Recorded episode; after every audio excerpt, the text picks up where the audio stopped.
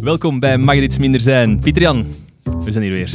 Ja, we zitten hier weer samen in uw studio, hè? Semi-professioneel.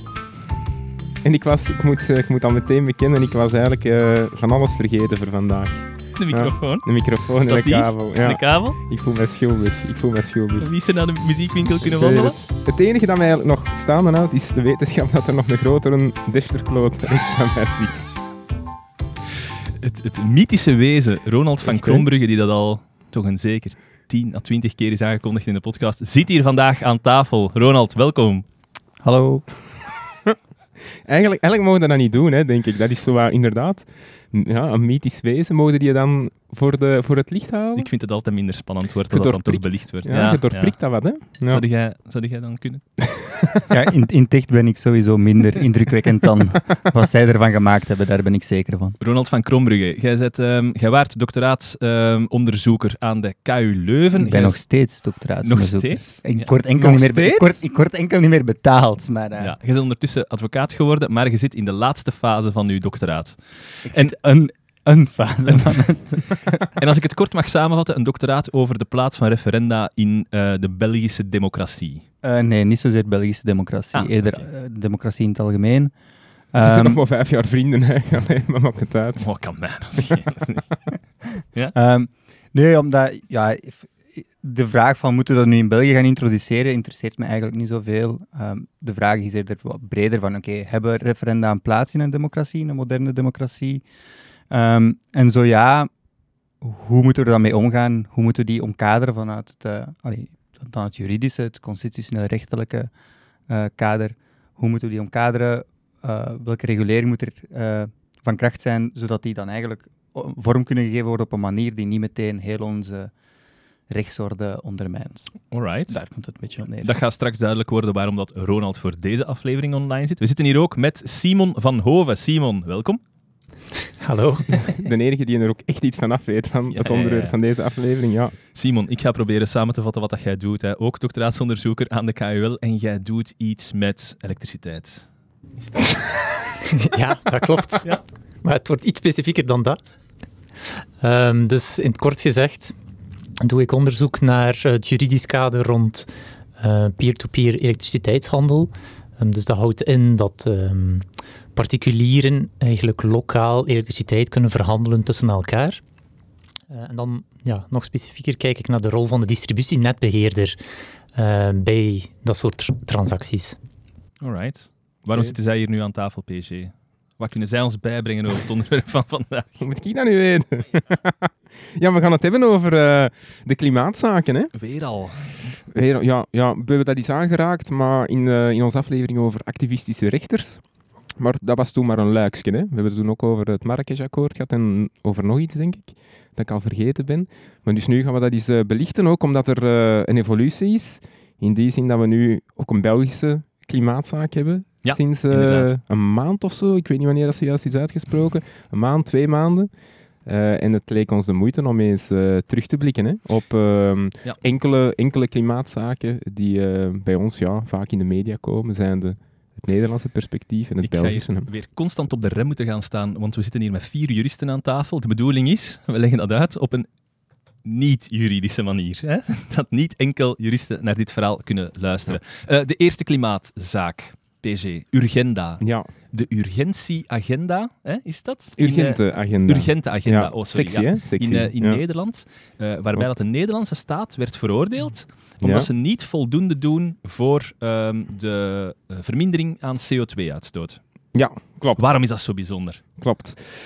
Wel, waarom is dat zo bijzonder? Uh, ja, omdat er, uh, dat een eerste was, hè, een first, uh, denk ik. Dat, uh, ja, het is ook zeker in de Benelux dat er zo'n klimaatzaak was. Misschien ook zelfs in Europa, daar ben ik nu niet zeker van. Ik heb er een artikel over gelezen dat in, in de V S uh, die klimaatzaken wel al bestonden. Uh, maar ik denk, ja, zo in het Europese, het Europese vasteland, allee, of in Europa, dat dat uh, wel een first was. Dus inderdaad, uh, in tweeduizend vijftien is er een stichting... Urgente agenda, dus uh, Urgenda, uh, geweest die een procedure heeft opgestart tegen de uh, Nederlandse staat, omdat zij te weinig uh, deden om de C O twee uitstoot uh, te verminderen. Ja, wat hadden zij beloofd misschien? Nederland. Hè? Ja. Ah, wel, dus Nederland schreef zich op dat moment wel in... in de uh, verplichtingen die ze hadden op grond van uh, E U-verplichtingen. Uh, uh, dus dat was de verplichting om tot twintig procent uh, reductie teweeg te brengen. Hè, twintig procent C O twee reductie in twintig twintig ten Tegenover. opzichte van negentien negentig. Ah, ja. Ja. Ja, dus dat is altijd het basisjaar negentien negentig. Geen idee eigenlijk waarom dat, dat het basisjaar... Ik ben dan geboren. Dat is... ik, jij bent dan geboren, ja, dat is juist. Ik, ik heb dat ergens in dat... Uh... Ik denk Kyoto, nee? Uh, dat is zevenennegentig, heb ik ah, gezien. Oei. Ja, ja, maar het, het V N-klimaatverdrag is tweeënnegentig, dus misschien dat men daarom gewoon gekeken heeft naar het eerste tiental dat erbij lag, negentien negentig. Geen idee, geen idee. Bon, bon. Dus twintig procent, hè, dat was uh, de norm. Maar dus zegt Urgenda, dat mag wel de norm zijn, maar uh, dat is niet voldoende. In de stand van de wetenschap zegt dat je eigenlijk in twintig twintig naar vijfentwintig tot veertig procent zou moeten gaan, om hè, dan stelselmatig in uh, twintig vijftig... tot uh, tachtig à vijfennegentig procent uh, te komen. En dus men wilde daar eigenlijk de, staat, uh, de Nederlandse staat gaan verplichten om inderdaad hun uh, inspanningen te verhogen, dat men tot vijfentwintig, uh, allez, of in je vork vijfentwintig tot veertig procent zou, uh, zou vallen. Wat dus niet zou gebeuren als men gewoon het Nederlandse beleid, uh, beleid zou volgen. Um, ja, maar, uh, uiteindelijk... De Nederlandse staat hè, gaat er dan schermen met het beginsel van de scheiding der machten. Ja, waarom is dat zo, waarom is dat zo bijzonder? Dan moet misschien zaak? De scheiding der machten moet misschien uitgelegd worden door, door de compagnon rechts. Die, Ronnie, die, waarom is dat zo'n probleem dat een rechter de Nederlandse staat gaat veroordelen om een bepaald percentage te halen? Um, ja, dat valt te zien aan wie dat je dat vraagt. Hè. Sommige mensen gaan zeggen dat is geen probleem, anderen gaan zeggen dat is wel een probleem. Ik persoonlijk ik heb daar problemen mee. Ja. Okay. Omdat een ja, rechter gaat zich dan wel echt begeven... Allee, uiteindelijk, we moeten gewoon kort zijn, hè. Wat is de taak van een rechter? Een rechter voert eigenlijk een legaliteitstoetsing door. Dus die gaat na wat er hier gedaan wordt, hè, wat er gebeurt, is dat wettelijk, is dat wettig, is dat regelmatig? Je gaat eigenlijk niet kijken naar de opportuniteit. En dus als we dan een, een target gaan opleggen, dat eigenlijk nooit is vastgelegd um, in een, een dwingende rechtsnorm, Um, en dat men gaat zeggen van ja, eigenlijk eh, om, opportuni- om opportun te zijn, om te, het doel te behalen dat we eigenlijk zouden moeten behalen, is een, een norm van veertig procent nodig. En dan, als een rechter dan daarin meegaat en zegt, oké, okay, ja, veertig lijkt me wel opportun, uh, we leggen veertig op, dan gaat hij eigenlijk zijn taak ja. te buiten. Wat je eigenlijk zegt is, er zou geen probleem zijn, mocht er een wet zijn die dat zegt, de Nederlandse staat moet zich beperken tot zoveel procent. Ja, want dan, maar zo'n ja. wet bestaat niet, dus gaat de rechter zo wat proberen naar...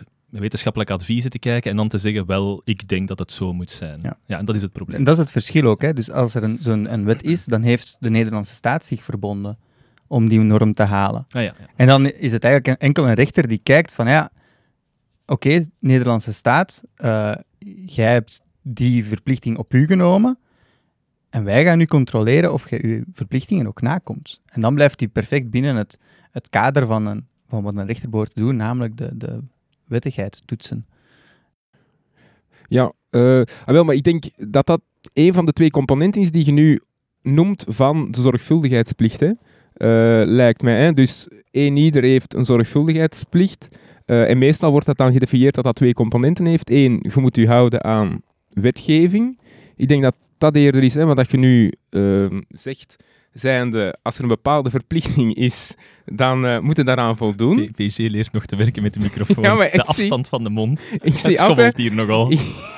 ik zie altijd, als ik in uw ogen zie, dan denk ik, fuck, ik ben niet verkeerd aan het doen. Ja, ik zou, ik zou ook schrik hebben als ik in Steven zijn ogen kijk. vijf centimeter voor de mond en praten recht voor u. Sorry. Dus hè, dat dat ene component is. Er is een wettelijke verplichting, bijvoorbeeld veertig procent. Je voldoet daar niet aan, duidelijk een fout. Die, gaan, die kan gecorrigeerd worden in de rechtbank. Maar het andere aspect is wel dat één ieder zich zorgvuldig moet, moet gedragen. Hè. Vroeger werd dan gezegd uh, de bonus pater familias, dat mag nu niet meer. En nu is het, uh, omdat dat uh, gender, uh, niet genderneutraal is, dus nu moet dat iets van de redelijk handelende mens of zoiets, in die zin. Bon, in dezelfde hè, omstandigheden geplaatst. In dezelfde omstandigheden geplaatst. Dus dat is ook een criterium. Hè. Als je daar niet aan voldoet, aan die zorgvuldigheidsplicht, uh, van de redelijk handelende persoon of redelijk handelende overheid, dan kun je ook uh, accountable uh, worden gehouden, kun je ook aansprakelijk uh, worden gesteld. En dat was um, ja, wat hier het, uh, hier het geval is. Hè. Uh, of wat men aller, uh, tenminste heeft proberen aantonen, Urgenda. Hè, dat inderdaad de Nederlandse staat voldeed aan die wettelijke verplichtingen. Dus dat die eerste component eigenlijk... Uh, dat daar geen probleem was, maar dat in het tweede component zijn de, de zorgvuldigheidsplicht of de zorgplicht, uh, dat, er daar, uh, dat er daar dus wel een probleem zat, dat als de Nederlandse staat niet ingreep en inderdaad zijn inspanningen verhoogde om die C O twee verder te reduceren tot vijfentwintig procent, minstens vijfentwintig procent in twintig twintig, dat dat een schadelijke impact ging hebben uh, op, uh, ja, op het klimaat. Hè. We kennen allemaal nu de, de voorbeelden, ze worden uh, concreter en concreter, welke schadelijke impact dat, dat juist kan zijn. En dat het feit dat de Nederlandse staat gegeven die... Uh, de, de stand van de wetenschap gegeven, die feiten die men kent, en dat men daar dus niet, uh, niet naar handelt. Mag je uh, daar even op inpikken? Ja, tuurlijk. Ik denk, je hebt volstrekt gelijk, zoals altijd. Uh, maar, ik denk wel dat er nog een verschil is. Dus er is een verschil tussen enerzijds een rechter die vaststelt dat een, uh, een overheid niet zorgvuldig gehandeld heeft, en anderzijds een rechter die ook gaat bepalen wat dan net die zorgvuldigheid vereist. Dus er is een verschil tussen zeggen, ja kijk, uh, Nederlandse overheid, gelet op de situatie, gelet op de stand van de wetenschap en de ernst van de situatie, je doet te weinig. Um, dat is objectief vast te stellen aan de hand van die zorgvuldigheidsnorm. Iets helemaal anders is dan zeggen, en ik, rechter, ga nu aan de hand van wetenschappelijke adviezen, um, softnorm... softnormen die ze ergens moeten gaan halen, gaan bepalen wat dan een zorgvuldige overheid wel zou moeten gedaan hebben. En ik ga u daar ook verplichten om u daarnaar te richten en om dat te respecteren. Dat is nog een stap verder. Ja. Met die eerste stap heb ik eigenlijk weinig problemen. We gaan daar ook nog op terugkomen straks met de klimaatzaak. Maar met die tweede stap, uh, dat we dat dan concreet gaan invullen als rechter en ook gaan verplichten om aan die invulling die door die ene rechter is gemaakt... van wat een zorgvuldige overheid moet doen, dat dan ook gaan opleggen. Met die tweede stap heb ik wel een probleem. Ah, wel, maar ik denk dat we daar moeten rekening houden met de, de, de feitelijke elementen die daar uh, in de zaak waren. In de eerste plaats het feit dat Nederland zich eigenlijk in uh, de eerste jaren van het nieuwe millennium tot meer had verbonden. Wel, verbonden in de zin van hè, als doelstelling naar voren had uh, geschoven, als beleidsdoelstelling uh, naar voren had geschoven. En men had... Uh, blijkbaar in Cancun uh, afgesproken dat men eigenlijk tot vijf, uh, vijfentwintig tot veertig procent dat men dat ging uh, proberen te bereiken. Hè. Dus een uh, reductie van vijfentwintig tot veertig procent, juist hetgene wat nu gevorderd werd door, uh, door Urgenda. En concreet heeft men dan blijkbaar uh, vooropgesteld om tot dertig procent te gaan. In twintig twintig tot uh, dertig procent uh, reductie. De E U hè, heeft zich dan uiteindelijk blijkbaar maar verbonden tot twintig procent, maar had ook dan aangegeven, uh, voorwaardelijk wilden we wel verder gaan als alle uh, Annex één-landen, en dat is dan blijkbaar alle geïndustrialiseerde uh, landen, hè, die dus meer bijdragen tot de opwarming, maar ook de middelen hebben om daar iets aan te doen, of toch meer middelen hebben om daar iets aan te doen. Hè, als iedereen daar bereid is om verder te gaan, willen wij ook verder gaan naar dertig procent. Dus... het was niet zo dat die twintig procent dat dat het enige was dat op tafel lag. Er waren in de jaren voorafgaand wel al commitments gedaan. Oké, okay, dan niet juridisch bindend, maar wel, hè, of beleidsdoelstellingen naar voren geschoven die verder gingen en die zelfs hè, tot dertig procent uh, gingen. Blijkbaar in tweeduizend elf... verandering van kabinet, uh, neem ik aan. Misschien dat Rutte dan aan de macht komt. Uh, jij zit een Nederland-watcher van, uh, van de podcast. Bon, verschuift men. Hè. Men, men uh, brengt dat terug tot twintig procent. Maar hè, dat is een element, en ik denk dat dat wel een belangrijk element is, uh, dat de rechter uh, in overweging neemt en daar ook aan koppelt. Je reduceert, hè. Je gaat van dertig procent naar twintig procent en je geeft er ook geen uitleg voor waarom dat je dat doet. Minstens geeft daar geen uitleg voor um, die slaat op het bereiken van, of het, uh, het um, beschermen van het milieu. Hè, dat uh, speelt daar niet mee. Misschien was dat iets economisch, wat dan ook. Maar dus men geeft er geen goede reden voor waarom dat men ineens van dertig procent naar twintig procent uh, teruggaat. En dat wordt dan ja, in rekening gebracht wel bij een zorgvuldigheids, uh, zorgvuldigheidsplicht of het invullen van die zorgvuldigheidsplicht. Ja, ik ga er even aan toevoegen. We hebben het hier over de zorgvuldigheidsplicht. Eigenlijk is dat hoe dat we een fout kwalificeren in ons recht. Hè. Fout, schade, kausaal verband. En wat is de fout? De fout is we doen te weinig om de C O twee terug te dringen. Wat is de schade? Ja, we hebben het gezien in Pepinster. Um, Alles is, uh, is overgestroomd. Hè. En dat is eigenlijk een schending. Er wordt opgeworpen dat dat een schending is van artikel twee en artikel acht van T V R M. Zoveel als er gaan binnenkort mensen doodgaan en er gaan mensen hun, uh, hun privéleven gaat ernstig verstoord worden. Mm-hmm. Hè, je gezinsleven. Dat zien we dus nu gebeuren. En er is een ononttoom... Uh, um, Een, een, een, een onaantastbaar link tussen die twee, hè, sowieso aangetoond. Er is een link tussen uh, klimaatopwarming en tussen die schade die dat daar wordt aangericht. En dus de overheid begaat een fout door het, uh, het niet voldoende doen van, die C, uh, van de vermindering van die C O twee uitstoot. Mm-hmm. Ja, ja, en dan hadden ze eh, nog opgeworpen onder meer van zo'n Calimero-argument van wij zijn van Nederland, wij, bij, wij dragen eigenlijk bijna niks bij tot de maar mondiale... Ik vind dat wel een goed argument, impact, hè? Niet? Eh, het is maar nul komma vijf... Allee, ik weet niet. nul komma vijf ja, jij bent een cijferfetischist, hè, dus het is uh, nul komma vijf procent ja. um, bijdrage blijkbaar van Nederland. Ja, oké, okay, maar daar is wat de rechter ook zegt, ja, gedraagt. Uiteindelijk gedraagt ertoe uh, bij. Hè. Uw beslissingen hebben wel een impact uiteindelijk op het globale plaatje. Uh, ja, en, en door te werken met een percentage is het ook... Ja, jij moet dan vijfentwintig procent van wat je uitstoten in negentien negentig, daar moeten... Uh, daar moeten dus en de reductie van vijfentwintig procent op toepassen. Dat is op zich al relatief natuurlijk. Je moet niet vijfentwintig procent van wat mondiaal uh, uitgestoten werd, moet jij niet doen. Nee, het is, nee, het is van wat je zelf... Ik, ik zei dat dus het een zich... goed argument was, maar het is eigenlijk een belangrijk argument. Hè. Je gaat dat zien in elk van die zaken dat we nu gaan bespreken, wordt er wel gezegd van ja, maar wij zijn niet de enige dat dat doen. Maar als je met twintig man een huis staat, een huis staat in brand te steken, ja, kun je ook gewoon zeggen tegen de een van die twintig, stop er eens een keer mee. En ja, we zullen het wel zeggen tegen de rest ook, maar begint geil met ermee ja, te stoppen. Hè. Ja. Dat is al iets. Ja. Is... Uh, Dus kunnen we dan overstappen naar de Belgische zaak? Ah, wel, uh, dus, uh, nee, nee, nee. nee. Ik, uh, ik denk dat ik ongeveer gedaan ben. Dus dat is wat in um, vierentwintig juni tweeduizend vijftien is dat beslist hè, door de rechtbank van Eerste Aanleg. Dan dacht men, oké, okay, die rechter hè, die heeft zich uh, uh, die heeft die zot gedaan, maar in tof van beroep, beroepsfase zal dat wel uh, worden, worden rechtgezet. Dat was wat dat de staat dacht. Uh, ja, voilà. Ja, ja. Uh, negen oktober tweeduizend achttien is dat dan bevestigd door tof van beroep. Wel bevestigd en eigenlijk nog... verder gegaan in de zin van uh, dat men het gekoppeld heeft aan mensenrechten ook. Hè. Dus voorheen was het ah, zorgvuldigheid. Uh, dan heeft men het gekoppeld aan mensenrechten, artikel twee E V R M, artikel acht E V R M. Hè. Het recht op leven, het recht op uh, familieleven, gezinsleven, whatever. Allee, dat is zo uh, een paraplu, een paraplu-artikel. Hè, maar dus uh, heeft men eigenlijk de verplichting nog eens verstrengd uh, of daar meer waarde aan, aan verbonden. Dan is men daar nog in cassatie tegengegaan bij de Hoge Raad.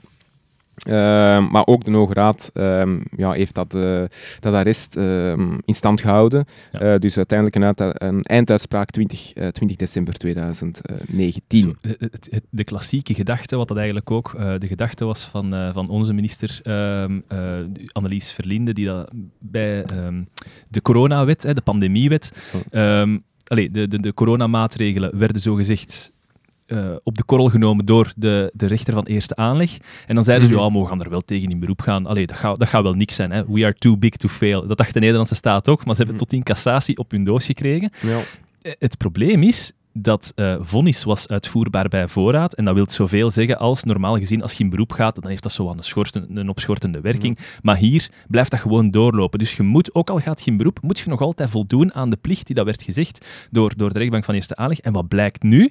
Um, Ze gaan daar nu dwangsommen voor opleggen. Um, dus eigenlijk, uh, wat blijkt, de Nederlandse staat heeft nog altijd niks gedaan. Mm-hmm. Just. Zijn gewoon blijven, blijven wachten. Uh, d- er is geen C O twee reductie geweest sinds het eerste vonnis. En dan hebben ze nog chance gehad, want twintig twintig was een coronajaar, waarin dat mm-hmm. er weinig ja. uitstoot was en waarin dat we een milde winter hadden. Um, dus mocht dat erbij gerekend geweest zijn, mocht dat een normaal jaar geweest zijn, zaten ze zelfs op meer C O twee. En ze gaan daar nu uh, dwangsommen voor opleggen. En ze zijn aan het mikken van Een, een bedrag tussen de honderd miljoen à twee miljard euro. Wat dat zoveel wil zeggen als, ja, als de staat binnen een jaar niks doet, moet die zoveel honderden miljoenen aan die organisatie, die belangenorganisatie, daar gaan betalen. Maar daar zullen we het straks over hebben, want dat is nog wel, daar kunnen we veel over zeggen. Hè. Ronald, jij hebt u ingelezen in de, de Belgische klimaatzaak. Hij is nog bezig, denk ik. Hij is nog bezig. Is nog bezig? Ik heb, ik heb, ik heb mij ingelezen. Is het wat vergelijkbaar? Het is op heel veel vlakken vergelijkbaar. Um, maar het interessante is uh, een beetje de uitkomst. Het verschil zit hem in de uitkomst. Mm-hmm. Want de strategie van de partijen was eigenlijk grotendeels hetzelfde. En er is ook een, een interessante... Allee, de mensen die erin actief waren, zijn voor een deel ook dezelfde. Dus men heeft gezien wat er daar in Nederland is gebeurd met die Urgenda-zaak. En men is dan echt gaan proberen om een gelijkaardig resultaat te bereiken in België. Tot zelfs dezelfde en, advocaat. Voilà, zeker? Inderdaad. Ja. De advocaten die, de advocaten die bezig waren met Urgenda zijn eigenlijk ingeschakeld geweest ook door uh, de partijen die in de klimaatzaak... Uh... Het is dus niet Francesca van Tiel, hè, voor alle duidelijkheid. Het is, is Roger die, Cox. Is, is, maar is die niet advocaat ook? Is die niet... Ah, ja, het is wel een jurist, ja. Ah, ja, ja. Okay. Ik denk dat dat één van... Dus om even te zeggen, wie zijn de partijen in deze zaak... Uh, Een van de partijen is de uh, V Z W Klimaatzaak. Ja. Vandaar dat het eigenlijk een beetje de, de klimaatzaak wordt genoemd. Zij zijn de grootste partij. Um, en daarnaast zijn er ook een heel aantal personen die eigenlijk in eigen naam um, zich mee hebben ingeschreven. Er wordt eigenlijk een, een, ja, een actie georganiseerd om zoveel mogelijk mensen mee te krijgen, om, om zich echt mee partij te stellen en dus in eigen naam partij te worden in deze zaak. Dus het is eigenlijk een gigantische zaak. Als we enkel kijken naar het aantal, uh, het, het aantal partijen die hier uh, aanwezig zijn. Waren er hier rond de duizend vijfhonderd of ja, zoiets? Ik ben hier... En, en vijfentachtig bomen. Ja, die bomen. Wat is dat verhaal? Dus uh, een van de partijen, van de tussenkomende partijen, een tussenkomende partij is eigenlijk een partij die Uh, de procedure niet heeft gestart, uh, maar nadien eigenlijk zegt van ja, kijk, in deze partij, ik heb hier eigenlijk een belang bij, rechter, uh, sta mij alsjeblieft toe om ook deel te nemen, om partij te worden. Um, en dus een van de tussenkomende partijen hier waren, uh, hoeveel bomen waren het exact? Nou, vijfentachtig, vijfentachtig, vijfentachtig, ja. achtentachtig. En hoe zijn die dan geselecteerd? Oh, wel, maar dus, uh, ik ga ervan uit dat het dus... Uh, eenentachtig, uh, tweeëntachtig bomen in totaal. Het gaat om de... Ornafeuille Cordé en de eenentachtig andere bomen. Wat hebben die bomen nou meer dan andere bomen? Voilà. Voilà. Geen beschermde bomen of zoiets? Kan dat? Bestaat dat? Beschermde oh, bomen. Waarom, waarom zitten die bomen erbij? Is dat, is dat van belang eigenlijk? Uh, het is wel een, het is een interessante kwestie, want ja, dus die, die bomen worden vertegenwoordigd door een advocaat. Um, maar natuurlijk, ja, de vraag is, hebben bomen standing? Hebben bomen hoedanigheid en belang? Kunnen bomen optreden ja, in rechten? Hebben die rechten, ja. En ja, dus het antwoord op die vraag is nee. Hè. Bomen, als bomen, um, kunnen niet in rechten optreden. Het zou bijvoorbeeld iets anders zijn. Moest er een V Z W uh, opgericht worden die als statutair doel heeft om die bomen daar te gaan beschermen? De kans is reëel dat ze dan wel uh, hoedanigheid zouden gehad hebben en dus wel toegelaten zouden zijn geweest. Maar dan zijn het niet de bomen als zodanig, dan is de V Z W die opgericht werd om die bomen te beschermen. Oké, okay, Ronnie, ik heb een vraag. Um, in België wordt er nogal vaak geschermd met het feit van het is een andere zijn fout, wij zitten met een bevoegdheidsverdeling. Hè? Uh, met de gemeenschappen, de gewesten, de federale overheid. Ik kan me wel inbeelden dat iemand op een bepaald moment heeft gezegd hey, maar wij zijn niet degene die dan in fout zijn, het zijn eigenlijk de anderen die dan in fout zijn. Het moet een gezamenlijke actie zijn. Is dat opgeworpen en hoe gaat de rechter daarmee om? Die, die vraag is ook een cadeau. Hallo. Ja, wat staat erin? Iemand heeft dat opgeschreven. Ja, ik heb dat in de samenvatting gezet. Ah, voilà. Simon, zeg het eens.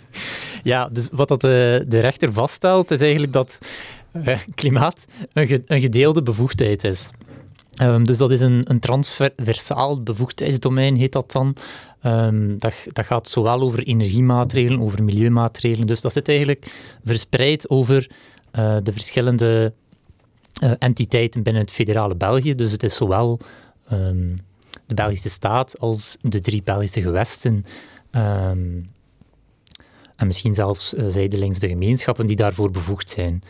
En dus die interne staatsstructuur kun je niet als argument inroepen om uh, je eigenlijk te ontslaan van jouw uh, aansprakelijkheid of jouw verantwoordelijkheid als, um, als overheid. Integendeel, uh, zegt de rechter, um, er is zelfs een plicht in, in België om uh, op een loyale manier samen te werken met uh, andere entiteiten en ervoor te zorgen dat het klimaatprobleem uh, eigenlijk collectief wordt aangepakt. Ja, wat de rechter eigenlijk zegt is, het maakt me niet uit hoe dat jij het verdeelt, zie dat, ge- dat gebeurt. Ja, hier ga ik mijn vingers niet aan verbranden, ja. Ik kan er gewoon overstappen. Kom.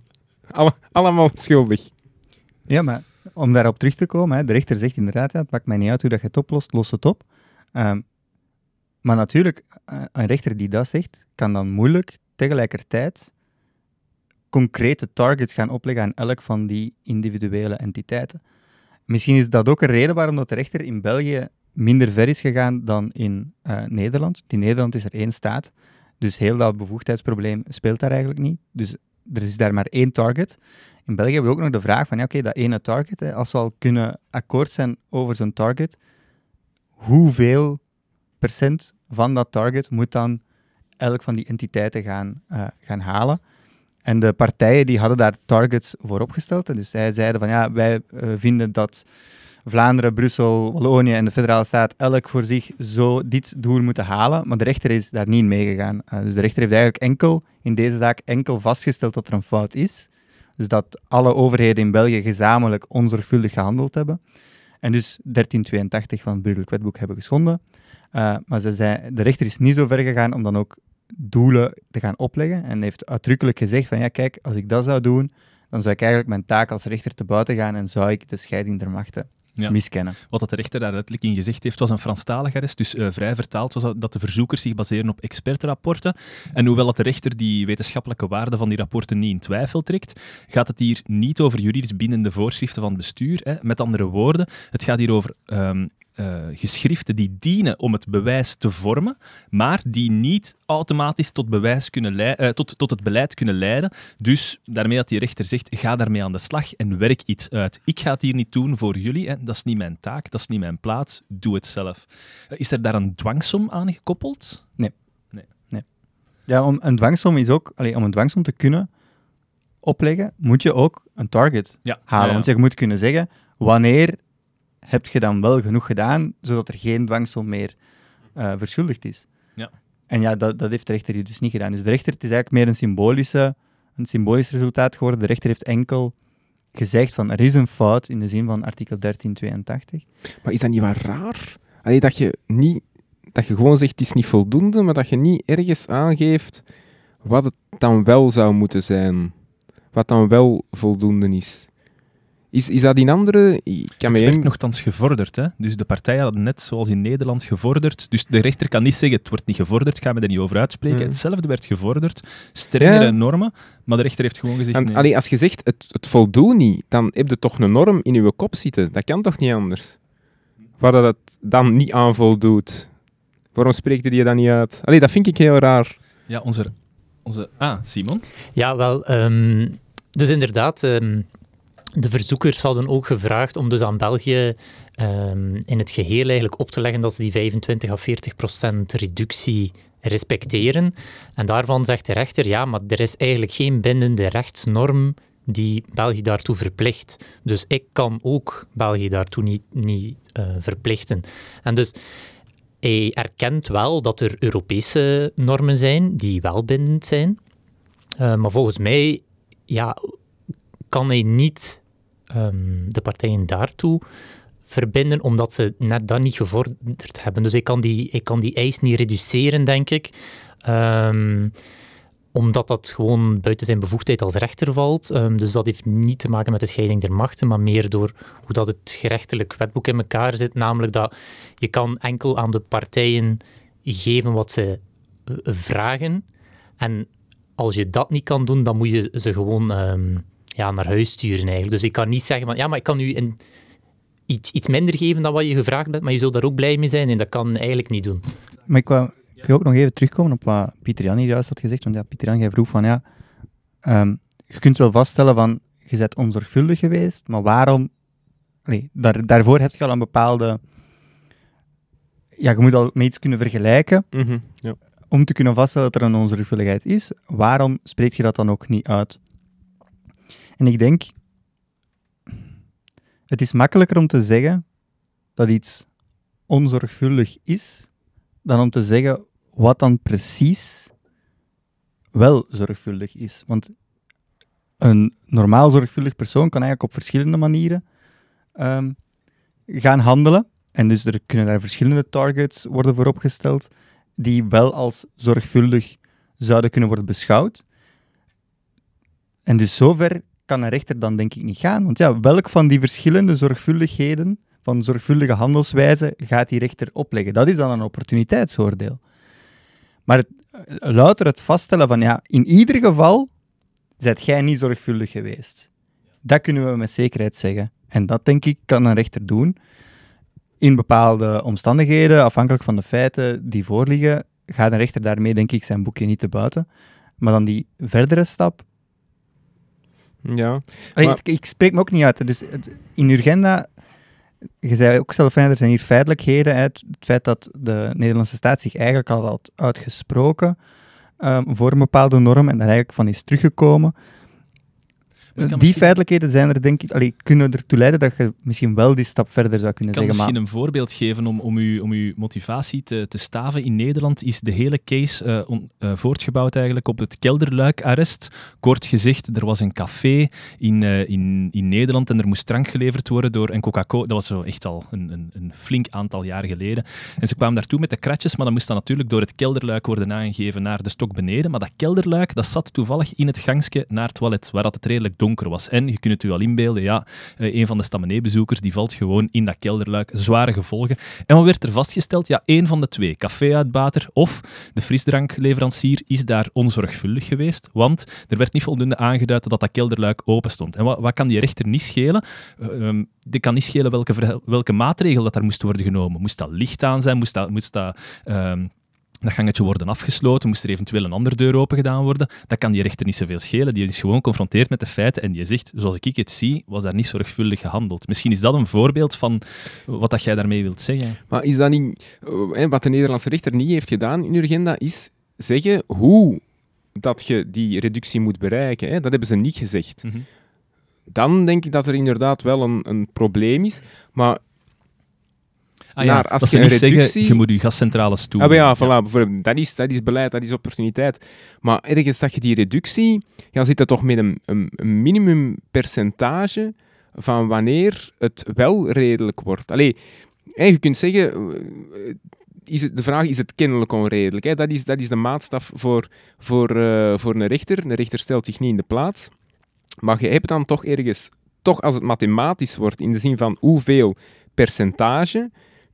Kun je toch, neem ik aan, zeggen, oké, okay, negentien procent, nee, is kennelijk onredelijk. En vanaf twintig procent of, of vijfentwintig procent, ça va, dat is dan de minimum, de minimumdrempel. Mij lijkt daar toch dat je minder kunt zeggen, hier zijn verschillende opties.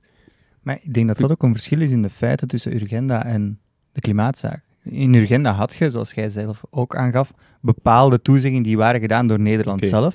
In de klimaatzaak was dat eigenlijk niet het geval. En daar, de cijfers die daar rondvlogen, kwamen van, ja, niet van, van België, niet van de, de, de entiteiten die België samenstellen, kwamen van experten. En die, allee, dan is het voor een, een rechter veel moeilijker om te gaan zeggen, ja, welk percentage moet ik hier nu gaan opplakken? En dat is ook een beetje...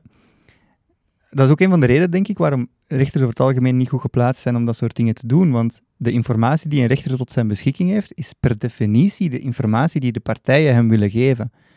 En dat is nooit het volledige plaatje.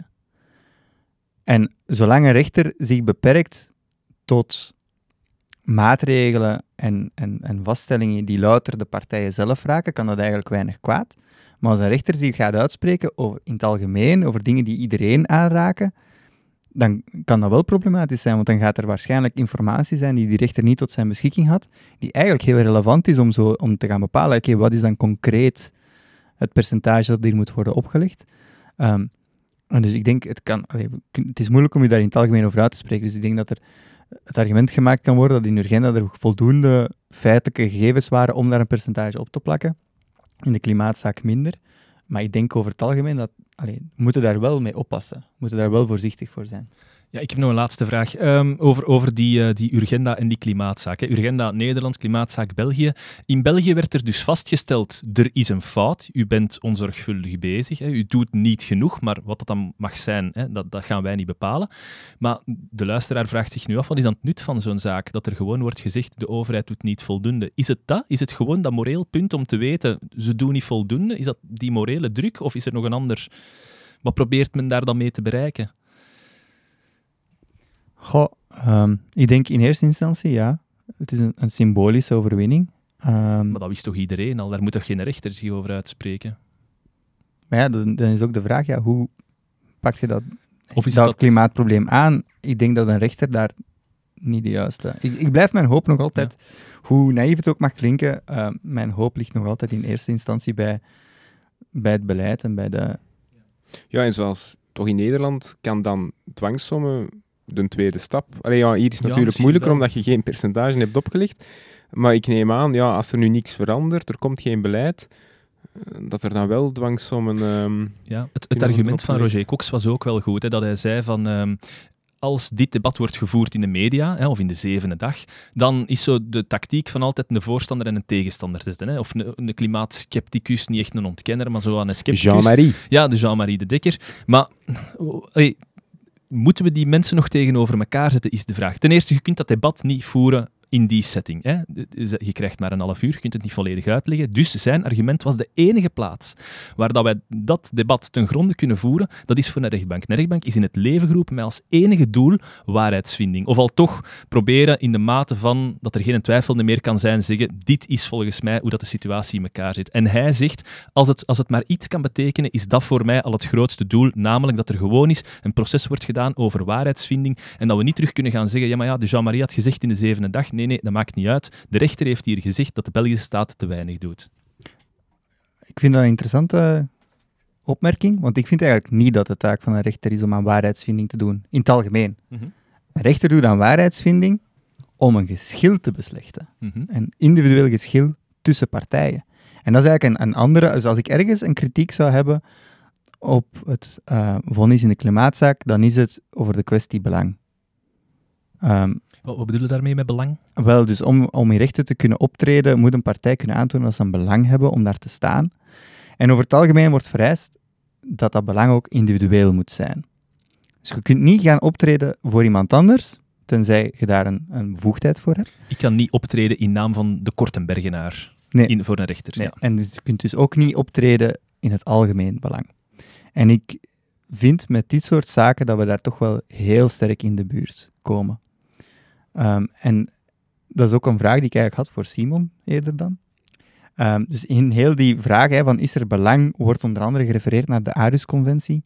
En die Aarhus-conventie die heeft eigenlijk uh, een, een, een soort van ja, toegangspoort gecreëerd tot de rechter om in uh, milieuzaken uh, toch te kunnen gaan optreden.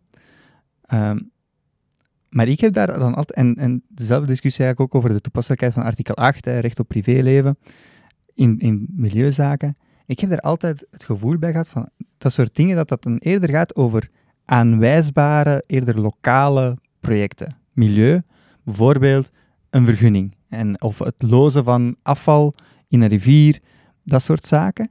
Maar daar is het duidelijk dat er een soort van onderscheiden...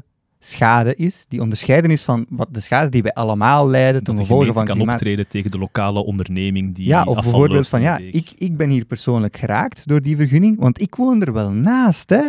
Ik woon ernaast. Dus ik wil daar tegen optreden.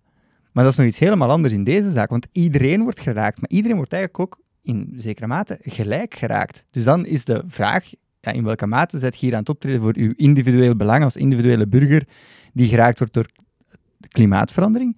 En in welke mate zijn je aan het optreden voor het algemeen belang dat wij er allemaal bij hebben om ja, geen klimaatverandering meer te hebben. Ik vind dat een heel...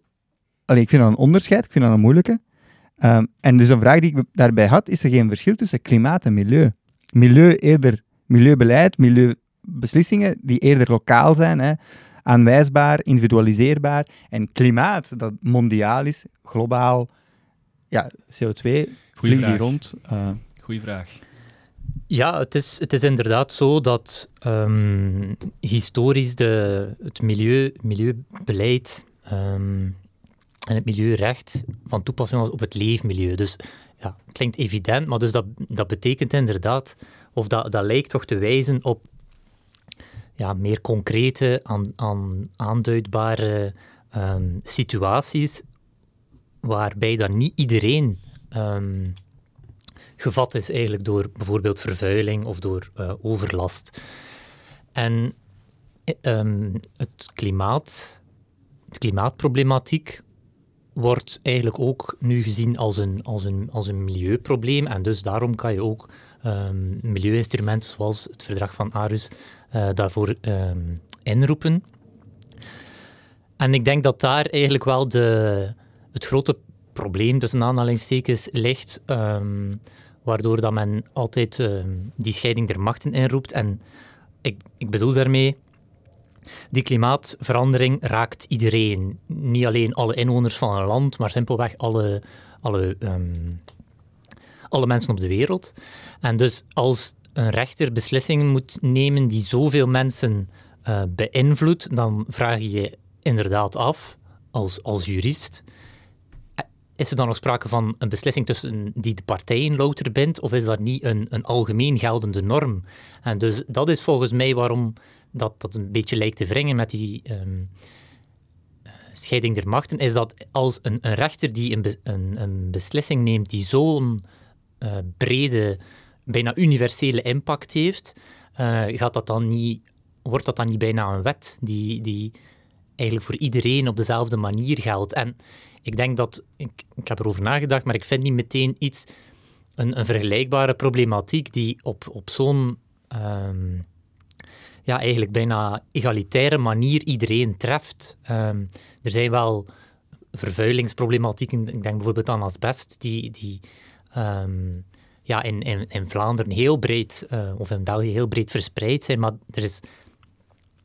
Voor klimaat is echt iedereen getroffen. Dus om daar een onderscheid te maken en om daarmee terug te komen op het belang van een, van een procespartij, het, het wordt heel moeilijk om het onderscheid te maken tussen een, een, een persoon die in rechten opkomt, uh, op basis van zijn individueel belang en op basis van het algemeen belang, omdat die net ja, in elkaar grijpen. Die, zijn, die overlappen elkaar zo sterk um, ja, dat het moeilijk wordt om dat onderscheid nog te maken. Maar ik denk dat je in dat geval dan wel moet uh, ja, die, die, die vordering toestaan, omdat je anders ja, uitsluit dat, dat uh, globale problemen nog voor de rechter kunnen gebracht worden. Oh, nee, ik heb hier een glas omgestoten. Fuck. Oh nee. wacht, wacht. En omdat zo. En omdat zo. En wat? Te vroeg, te vroeg. Te vroeg. Nee, nee, maar dit is... Inondation. Er is, er is niks... Uh... Sorry, sorry, sorry, sorry. Zoals je merkt hem zeggen, een bekkenverlies en altijd. Um, sorry, ik heb hier net een glas water omgestoten. We kunnen... Simon, waar waren jij exact mee bezig? Dus ik was aan het uitleggen wat het verschil was tussen de Shell-zaak en waarom dat die zo bijzonder is eigenlijk. Ja. Nu, die is zo bijzonder omdat het volgens mij de eerste keer is dat een bedrijf, een individueel bedrijf, wordt aangesproken op um, zijn C O twee uitstoot. En dus het, het gaat weer om een aantal um, verenigingen die voor het milieu strijden, die beweren dat um, Shell te veel C O twee uitstoot en daardoor dus uh, schade veroorzaakt. Dus het gaat weer om een, um, ja, een zaak van... Uh, foutaanssprakelijkheid, dus ook um, onder het Nederlandse equivalent van, van dertien tweeëntachtig van het burgerlijk wetboek. Um, en dus de, de rechter is geconfronteerd met, met die claim en vraagt zich eigenlijk af hoe dat ze die kan invullen. En um, er zijn, zoals dat we ge, gezien hebben in de Urgenda-zaak, zijn er wel een aantal um, bindende klimaatdoelstellingen, ook al een, een aantal uh, iets meer um, vrijblijvend geformuleerde doelstellingen.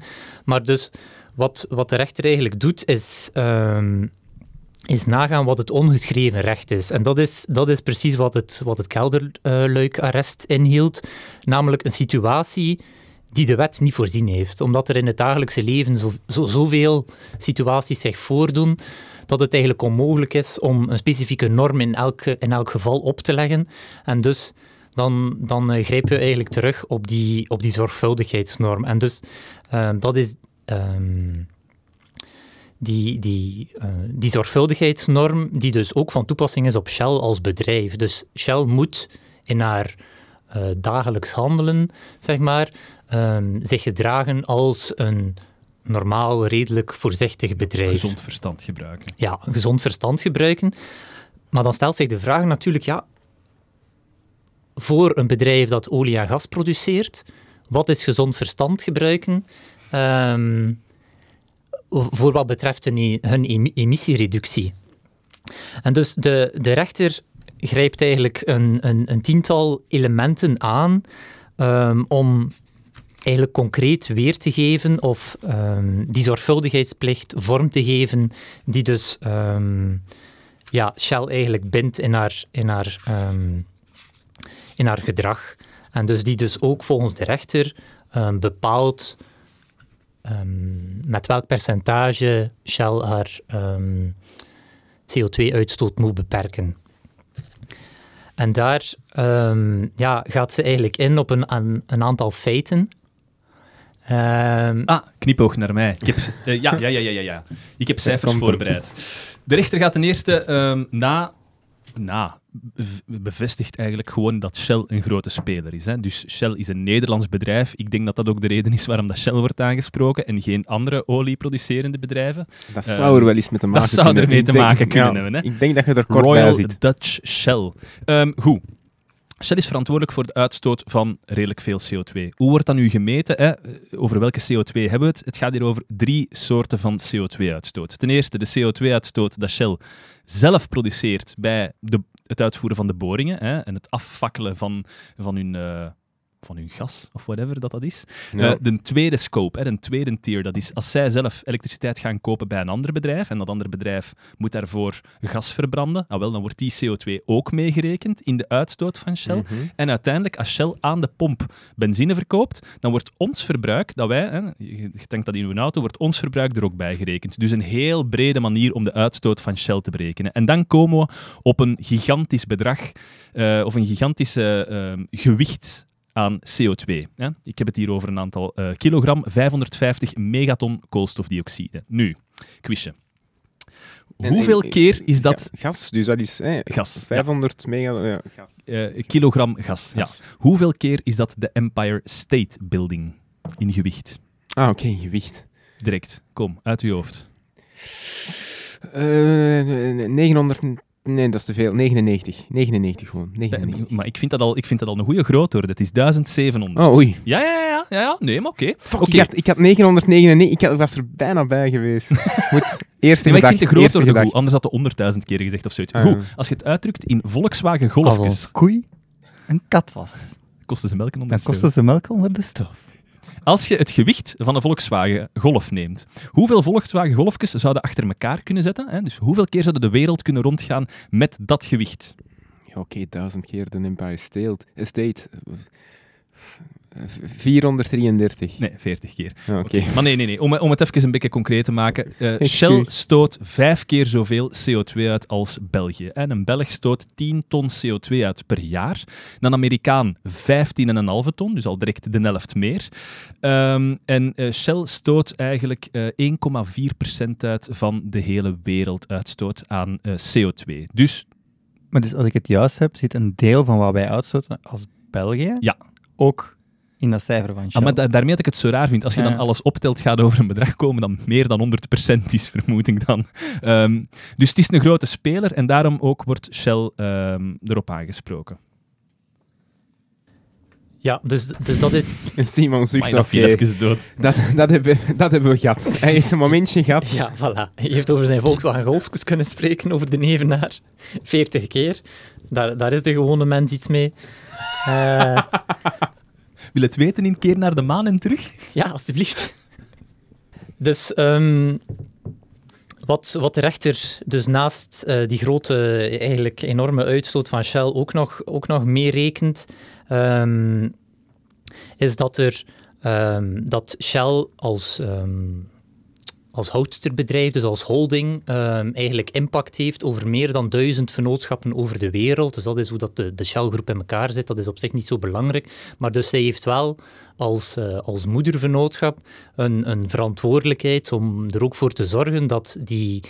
die um, Die, die dochter die over heel de wereld verspreid zijn, dat die ook uh, hun, hun steentje bijdragen aan um, de, het verminderen van de C O twee uitstoot. En dus dan, dan stelt zich ook de vraag, um, ja, in Urgenda is al vastgesteld um, dat um, de overheid uh, kan aansprakelijk gehouden worden voor die C O twee uitstoot.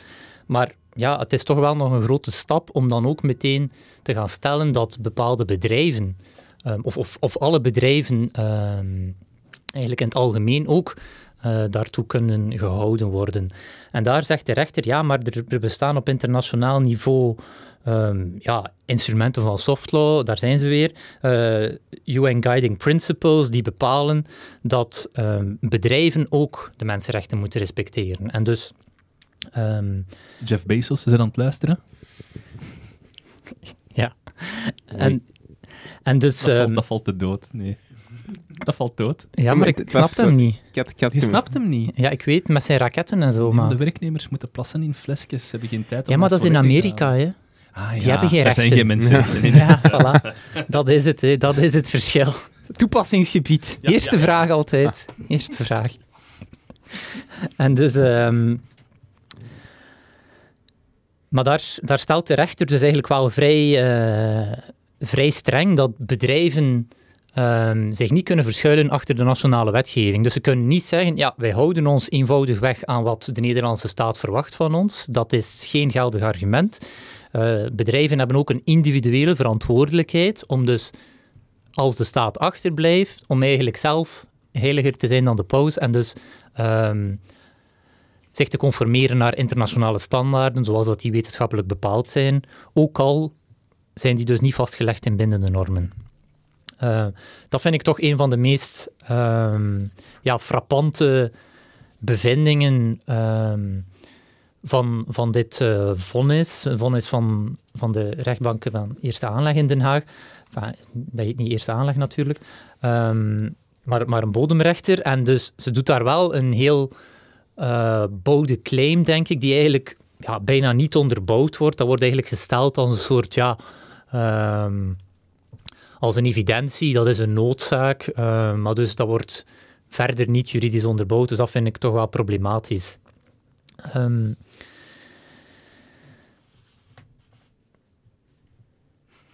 hm. Je moet iets zeggen, hè?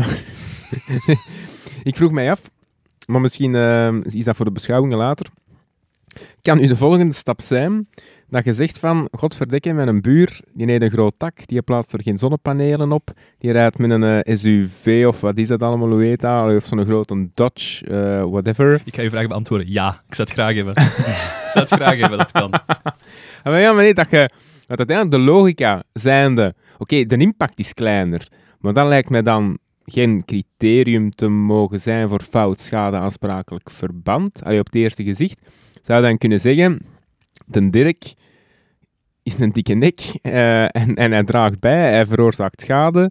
Uh, dat is niet zorgvuldig. Hij gaat zoveel keer op reis. Dat is niet zorgvuldig. Kun je dan naar de, wat is dat, vrederechter, rechtbank van Eerste Aanleg in, uh, in België stappen? Zou dan de volgende stap kunnen, kunnen zijn? Wel, wel, ja...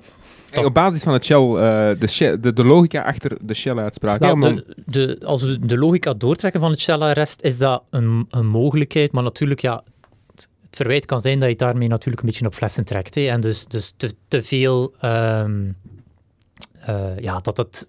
dat dat niet de strekking kan zijn die aan het, arrest, aan het vonnis gegeven wordt. Maar dus wat er, wat er wel gezegd wordt in dat vonnis, is dat... Um, Zoals we het daar juist al hebben aangehaald, het is niet omdat je maar een, een, een relatief kleine um, C O twee uitstoot hebt, dat je daarom geen inspanningen moet doen. Ik denk dat het arrest melding maakt van een, uh, onverwaarloosbaar, um, een onverwaarloosbare impact of zoiets. Of niet marginaal klein. Het moet daar ergens boven liggen. En één komma vier procent is maar niet verwaarloosbaar. Dat is dan ook weer gewoon compleet arbitrair. De rechter die zelf ja, beslist ja. wat... Want ik vind dat een Dirk er toch wel uithangt. Met zijn snoepreisjes naar Vietnam en al. En wat doet een Dirk daar in Vietnam? Ja, dat is, dat is iets anders.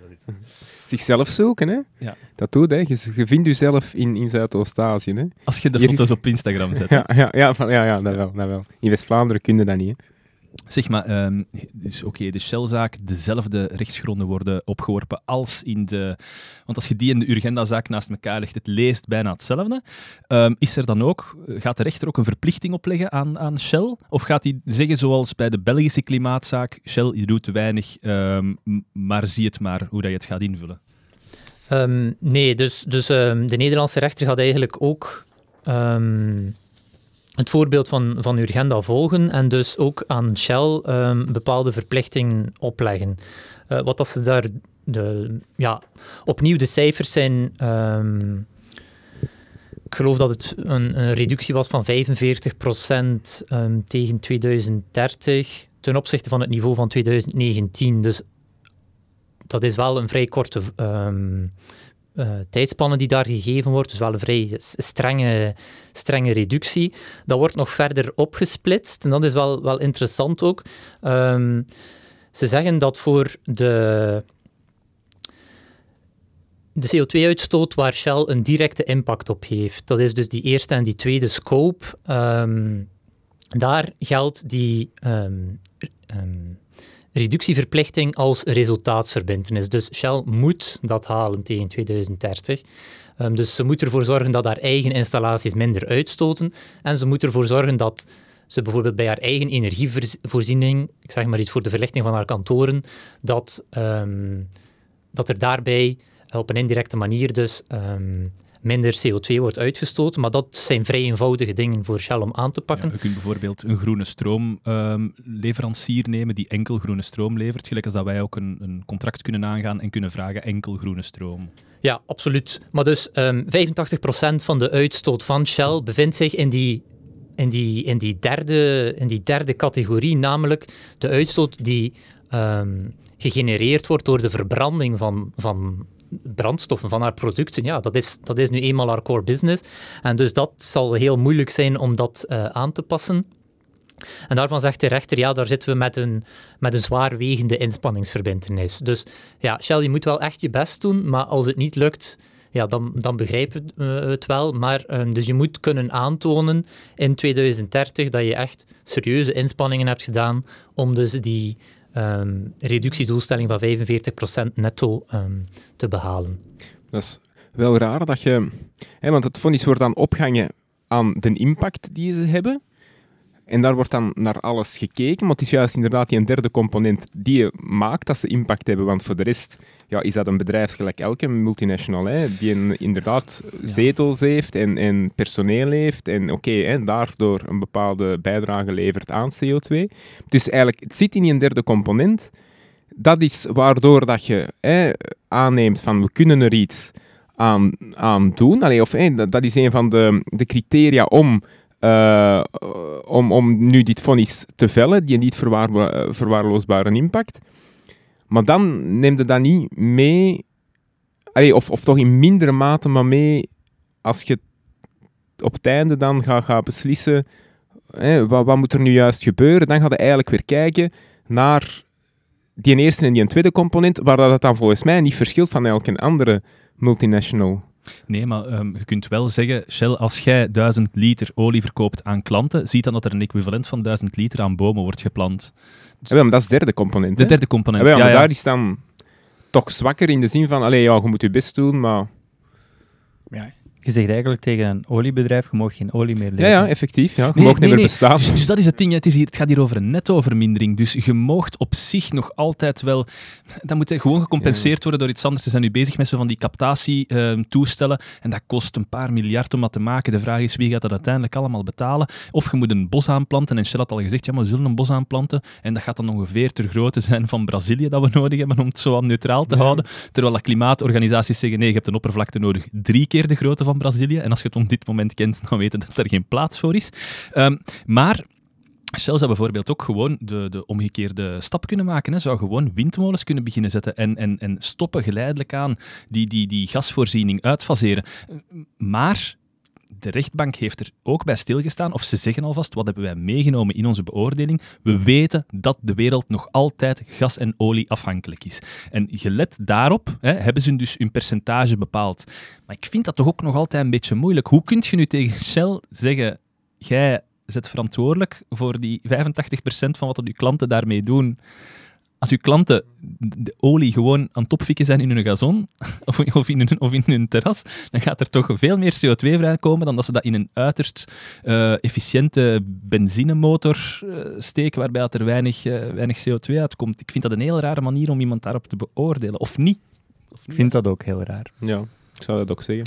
Ja, de vraag is ook, wie is er, wie is er verantwoordelijk voor de uitstoot van, van, uh, van die brandstof? Ja, nu hebben ze aangegeven dat dat de producent is, maar dat kan, kan even goed de producent van de auto zijn, want zonder, ja.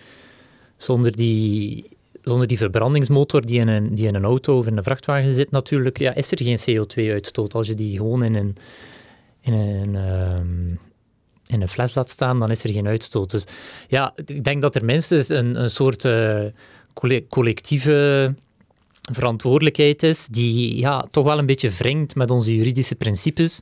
Um, om nu te zeggen dat, dat Shell daarvoor verantwoordelijk is, ja, zij, zij heeft wel veel impact doordat ze dat product op de markt brengt natuurlijk, maar het gaat wel heel ver, vind ik, om um, van, een, van een bedrijf eigenlijk te verwachten dat zij haar, haar, um, haar hoofdactiviteit eigenlijk volledig um, stopzet. Um, daarbij ook niet te vergeten dat die Uh, vergunningen hebben daarvoor. Uh, op, op alle plaatsen ter wereld. Uh, het, het, enfin, of toch, we gaan daarvan uit dat zij overal het recht zo, zo goed mogelijk respecteren. Uh, en dus dat er dan gezegd wordt, ja, maar bij je wettige activiteit bega je toch een fout. Omdat je, um, omdat je daarbij eigenlijk te veel uh, C O twee uitstoot. Um, dus ja, ik vind dat wel vrij, vrij verregaand. Um, Ja, ook vanuit, allee, vanuit rechtszekerheidsoogpunt. Shell zijn misschien niet de meest sympathieke, maar ze hebben wel ook nog altijd recht op rechtszekerheid. Dus zij handelen wettig, zij houden zich aan alle regels die, die uitgevaardigd zijn. En allee, het is ook aan de hand van die regels dat zij hun, hun, hun, hun activiteiten plannen. Hè. Ze moeten zich kunnen voorbereiden, zij moeten weten wat ze, wat ze moeten doen, wat ze kunnen doen. Aan de hand daarvan plannen zij. En ineens komt daar een rechter tussen die zegt, nee, nee, nee, nee, nee, nee, ik ga nu eens gaan bepalen wat jij hier moet doen. En dan zit je daar ineens met een target, heel ambitieus, op vrij korte tijd, waar zij zich dan maar naar moeten schikken. Ik vind dat ook... Uh... Maar daar moet misschien wel bij worden opgemerkt, uh, dat heb ik van de podcast, uh, de, de Rudy en Freddy Show, die jij ook hebt uh, beluisterd, Onze zeker? Aller, ja. Onze aller, uh, ja, uh, podcast Rudy en Freddy Show, waar men uh, aangaf dat blijkbaar in de jaren negentig, denk ik, of het begin van het millennium, um, de, de commitment van Shell om inderdaad iets te gaan doen aan C O twee uitstoot, veel verder ging. En dat dat op een bepaald moment dat er een nieuwe C E O aan de macht is gekomen en die dat volledig heeft uh, teruggedraaid. Dus ik denk dat dat ook wel weer hier een factor is. Oké, okay, kan het een allesbepalende factor zijn of kan het dat allemaal vergoeilijken? Dat is een andere vraag. Maar het is wel weer een, een factor zoals in Urgenda, in de zin van, je hebt zelf ergens wel een benchmark uitgezet en nu houden we je daaraan. Ja, maar is dat echt het enige wat je nodig hebt om als rechter een drempel te kunnen opleggen, om gewoon een spiegel vraag. voor te houden en te zeggen, ja, maar je hebt in het verleden wel eens gezegd dat je dat ging doen, als iedereen ik die spiegel aan veel, mij gaat... Ik heb al heel veel dingen beloofd, hoor. Jij ging die fles Porto uitdrinken, Ronnie, je doet dat. Maar als iemand die spiegel voor mij gaat voorhouden, dan ga ik tot heel veel veroordeeld worden. Dus in welke mate... Hè? De, de Belgische rechter heeft zich afstandelijk gehouden. Ook omdat de, omdat de Belgische overheid zich nooit vroeger had ge, uh, gecommitteerd om bepaalde um, de doelen te bereiken. Maar nu blijkt, ja, zowel de Nederlandse staat als Shell had dat wel gedaan. Is dat voldoende dan om die rechter, voor die rechter om te zeggen, hier moet je het doen? Of zouden we het er bijvoorbeeld al eens mee zijn dat de rechter had gezegd, die een derde scope, wat dat uw klanten doen met uw product, um, daar trekken we ons niks van aan. Daar spreken we ons niet over uit. Dat jij enkel moet gaan zien dat jij zelf bij je productieproces C O twee neutraal probeert te zijn en dat je je energie aankoopt bij energiezuinige uh, leveranciers of C O twee neutrale leveranciers. Maar zelfs daarvoor vind ik het eigenlijk al te ver gaan. Die targets opleggen op basis van, van een zorgvuldigheidsnorm, waar dat dus eigenlijk de rechter gewoon op het moment zelf eens gaat kijken, ah, wat, wat presenteren de partijen mij hier? Ja, het is ah, eerste ja. aanleg, hè, dus ah, ja. het is nog niet okay, in overberoep ja, gegaan. Ja. Oké, okay. uh, ik zie hier wat uh, expertenadviezen. Oh ja, ja dertig procent. Ah wel, ja, dertig procent tegen twintig dertig, dat lijkt mij schappelijk. Hm. En wel, in... boom, voilà. Ze moeten er zich naar schikken, ja. Ik vind dat echt heel ver gaan. Ah, wel, maar in, in die zin moet misschien ook uh, de, de link, we hebben die al eens gelegd bij die activistische rechters, maar dat het Marrakesch-pact, hè, dat er bepaalde partijen zeiden van ja, er bestaat eigenlijk niet zoiets als niet bindende uh, doelstellingen. Um, en waar dat dan heel veel kritiek op werd uh, geuit, hè, van ja, maar het is niet binnen, blablabla, patati patata. Maar ergens begint het wel te kloppen, hè, begint het wel te zien dat alle engagementen die je aangaat, en ik weet niet of dat zo slecht is, hè, dat je gewoon, um, hè, put your money where your mouth is, of hoe zeggen ze dat, dat, dat je ergens gehouden wordt aan, aan, aan engagementen, dat dat niet heel vrijblijvend um, blijft. Maar dus je ziet wel die trend, denk ik dan, de engagementen die je aangaat, dat dat wel kan doorwerken ja, naar overheden dan toe, hè, via allerlei zorgvuldigheidsnormen. En nu blijkbaar ja, wordt dan de volgende stap gezet uh, naar, uh, naar particulier of particuliere bedrijven. Ja, maar ik snap wat je daar wilt zeggen, maar er is geen tussenstap. Mocht, het een, mocht er een tussenstap zijn tussen iets beloven en erop afgerekend worden, zou ik zeggen, oké, okay, dat vind ik nog wel goed. Maar hier is het gewoon één op één. Hè. Je hebt ooit eens gezegd in twintig dertien op een internationale conferentie dat we tegen twintig vijftig zouden verminderen. Ah, wel, nu gaan wij daar echt gewoon als een zware verplichting opleggen, omdat je dat toen gezegd had. Ik wil gewoon zeggen, dus de N V A of, of de sympathisanten daarvan hadden het er toen ergens wel een, een argument. Lijkt, um. lijkt zo te zijn. Misschien stonden zij aan de juiste kant van de geschiedenis.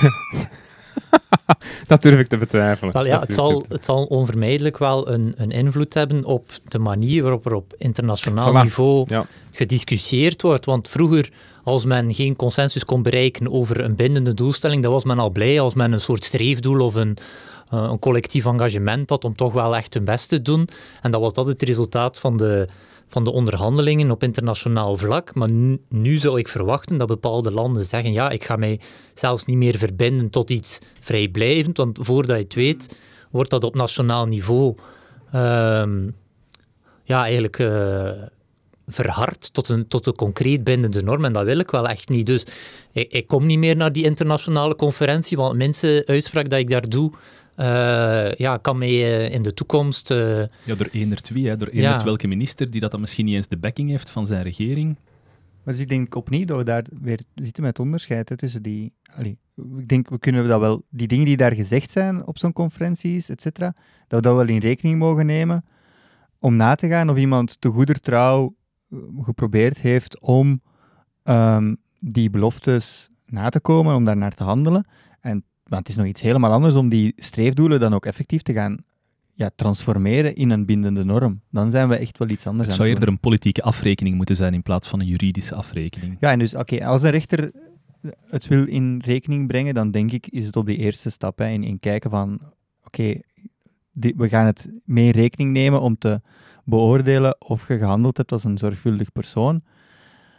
Maar we gaan dan niet zo ver gaan om die, dan, die normen dan ook effectief te transformeren in iets dat ze eigenlijk helemaal niet waren en ook wat dat ze ook niet bedoeld waren om te zijn, namelijk een bindende norm.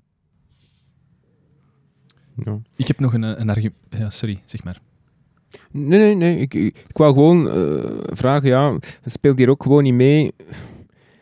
Eh, het, het klimaat, de, de berichten die je hoe langer hoe meer begint te krijgen, allee, het begint alarmerend te, te worden, hè, de berichten die je krijgt. Um, ja, dat, dat het ergens in, in, die, in die hoofden zit van, ja, now or never. We moeten, moeten echt wel nu ageren, dat, dat het belang ook wel uitmaakt dat men daar verder, verder in, in gaat. Allee, dat is misschien natuurlijk geen goed argument, hè, in, in het licht van de scheiding der machten. Want dat, dat geven ze wel aan, dat het inderdaad, het is hier een artikel twee en artikel acht, dus bescherming van het, uh, van het leven en, en van het gezinsleven, staat hier echt wel op het spel. En ze zeggen dat ook, dit is de reden waarom dat we zo stil handelen, omdat er mensen gaan sterven. Er zijn deze week mensen gestorven omwille van mm-hmm. klimaatverandering in ons land. Uh, we dachten dat dat een ver van ons bedshow was. Ah wel, uh, je moet maar een paar kilometer rijden en het is daar gebeurd. Ja. Maar dus, allee, om duidelijk te zijn, ik heb um, heel, allee, ik vind ook dat er dringend gehandeld moet worden. Um, En ik steun heel veel dingen die gedaan worden in de strijd tegen klimaatverandering. Maar om nu te zeggen, we gaan de principes van onze rechtsstaat op de schop gooien, want er moet iets gebeuren. Ja. Uh, excuseer. Kunnen we niet gewoon op donderdag naar Brussel gaan en daar gaan staan? Ja, maar dus daar bijvoorbeeld, ik vind ook wel, daar werd altijd heel uh, neerbuigend over gedaan, vaak vanuit de politieke wereld. En dat vond ik helemaal onterecht, want ik denk dat dat eigenlijk een, een veel gezondere manier is in een democratie om ermee om te gaan, dan naar de rechter te gaan en te ver- aan de rechter iets te vragen waarvoor de rechter eigenlijk helemaal niet gemaakt is. Allee, bijvoorbeeld als het dan gaat over Shell, ik zie veel meer uh, mogelijkheden in zo bepaalde vormen van ecologisch ondernemerschap, hè, waar dan er, er bepaalde bedrijven zijn die strategisch gaan beginnen investeren, hè, om, om echt gewoon shareholders te worden van Shell en dan op die manier als aandeelhouders invloed te gaan uitoefenen. Ik vind dat eigenlijk een veel gezondere manier van werken dan een rechter iets te laten doen, waarvoor een rechter eigenlijk helemaal niet gemaakt is. En Rudy en Freddy Show, wat is dat gezegd? Dat er nu activistische hedgefunds uh, aandeelhouder beginnen te worden in zo van die grote concerns om toch een impact te hebben. Maar dus dat lijkt mij veel gezonder vanuit rechtsstatelijk oogpunt dan, uh, dan even aan een rechter te vragen om een individueel bedrijf te gaan veroordelen tot iets waar geen enkele rechtsgrond voor bestaat. Ik zou hier een argument willen opwerpen van de, um, de directeur van, um, van Shell. Um, die zegt, ja, ze gaan dus in beroep, uiteraard. Um, en hij vraagt om een duidelijk ambitieus beleid van de overheid voor het stimuleren van fundamentele veranderingen in het hele energiesysteem. Hè. Een argument is, omdat ze zeggen, dit is niet effectief. Er zitten verschillende dingen in. Hè. Hij zegt, dit is niet effectief, omdat als wij... Um, Uh, minder van de taart mogen innemen van C O twee, zal iemand anders wel onze plaats innemen. Hè? Um, die, die, die, die ontwikkelingslanden waar dat dan vaak de, de, de boringen gebeuren, die hebben er belang bij dat iemand die concessie overneemt, want anders hebben ze geen geld meer, uiteraard. Dus of dat wij er nu mee stoppen, het maakt niet zoveel uit, maar daar zit je weer al met het, met het element van, ja, als vijf mensen brand aan het stichten zijn, ga je dan één iemand gaan tegenhouden? Is dat een argument? Maar langs de andere kant zeggen ze ook, um, het moet van de overheid komen. Hè? De overheid moet ons een kader geven waarin dat wij die energietransitie kunnen doen. Dat wil ik even voorleggen aan jullie. Is het alweer, hè, je hoort een klein beetje een frustratie in mijn stem, is het alweer de taak van de overheid om hier in te grijpen? Of kun je gewoon zeggen, nee, you have the chips in hand, doe het zelf. Ik denk dat, uh, dat het aan de overheid is. En niet noodzakelijk alleen via incentives en, en subsidies en weet ik veel. Ja, want daar was ik dus inderdaad... Oh, ja, ja. Um, het kan even goed gaan via het opleggen van strikte normen en daar dan ook um, gaan handhaven. En bijvoorbeeld, hè, stel je voor, we schrijven bijvoorbeeld ecocide in, in een strafwetboek en we gaan daar dan een procureur op zetten en Shell voor de rechtbank dagen wegens ecocide... Oké, okay, maar dan is er tenminste... Hè, daar kunnen over gediscussieerd worden of dat opportun is of niet. Maar dan is er tenminste een rechtsnorm. En dan, dan kun je we... iedereen aanvechten voor die reden. Nu, niet enkel Shell, wil je dan zeggen. Want nu is er maar ene, ene geviseerd, maar het Openbaar Ministerie gaat dan iedereen beginnen viseren die dat zich daaraan... Ja, of kan op zijn minst, allee, kan op zijn minst ja. uh, iedereen viseren. En dan komt het ook vanuit het Openbaar Ministerie, want dat is nog iets anders waar ik een probleem heb. Het is hier een private partij die eigenlijk een andere private partij... gaat aanspreken voor iets dat eigenlijk opnieuw weer iedereen aanbelangt. En we hebben hier juist al gediscussieerd over het belang, maar ik vind dat hier eigenlijk nog veel problematischer. Want, allez, klimaat, dat vinden we allemaal sympathiek, de strijd tegen klimaat. Maar als we dit soort vorderingen gaan toestaan, en die worden gebruikt voor dingen die we veel minder sympathiek vinden, dan denk ik gaan we het ons nog wel kunnen beklagen. Heb je een concreet voorbeeld waar je aan denkt? Ja, eigenlijk heel recent... Uh, In Texas eh, is een wet goedgekeurd waarin een vorderingsrecht werd gecreëerd voor individuele burgers om uh, te gaan optreden en mensen voor de rechter te dagen die de abortusregelgeving schenden. Dus uh, zwangere vrouwen die die heel extreem strikte abortusregelgeving die die schenden, individuele burgers mogen eigenlijk procureur gaan spelen en die mensen voor het gerecht gaan dagen. Uh, mogen dokters voor het gerecht gaan dagen, mogen ziekenhuizen voor het gerecht gaan dagen. Uh, en dus dat creëert een enorm chilling effect natuurlijk. Hè. Niemand gaat daar ooit nog een abortus willen uitvoeren. Want zelfs als je binnen de regels blijft, bestaat er altijd het gevaar dat er iemand je toch gaat aanklagen. Um, je moet je dan gaan beschermen, dat kost geld, dus je gaat altijd dan nog op nog safer willen spelen en dus gewoon niks meer doen. En ik denk dat we iets gelijkaardig kunnen krijgen. Allee, als dat hier gebruikt wordt, niet noodzakelijk abortus, hè, maar ja, iedereen, ja, okay, iedereen nou, kan hier beginnen zeggen van, ah wel, um, dat is nu ook eens een groot probleem. Hè. En dat probleem, dat wordt en dat nog, probleem uh... ga ik nu een keer gaan aanpakken en voilà, maar ik treed op. Is het ook niet dat hier het probleem wel... Allee, duidelijk is aangetoond door uh, de, de stand van de wetenschap, mondiale wetenschap, dat iedereen het daar quasi over eens is. Wat, wat er op ons afkomt, wat het gevaar is.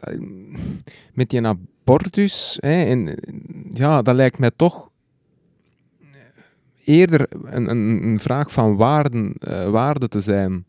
Uh, waar dat... Allee, ergens lijkt mij daar meer de opportuniteit te spelen dan als je hier uh, in, in het kader van klimaat kunt vaststellen, oké, okay, als we niet onder die twee graden blijven of onder die anderhalve graad, hè, uh, en alle resultaten uh, die, die uh, de wetenschap ons biedt, want oké, okay, het is ook niet dat men gewoon maar iets uit de lucht plukt. Ik denk als je daar wat in verdiept, dat ongeveer elk rapport uh, wel dezelfde richting uitgaat. En enkel op details al verschillen, denk ik dan, dat je daar ja, verder durft gaan als rechter en, en eerder durft aannemen dat er uh, ja, bepaalde feiten of waarheden...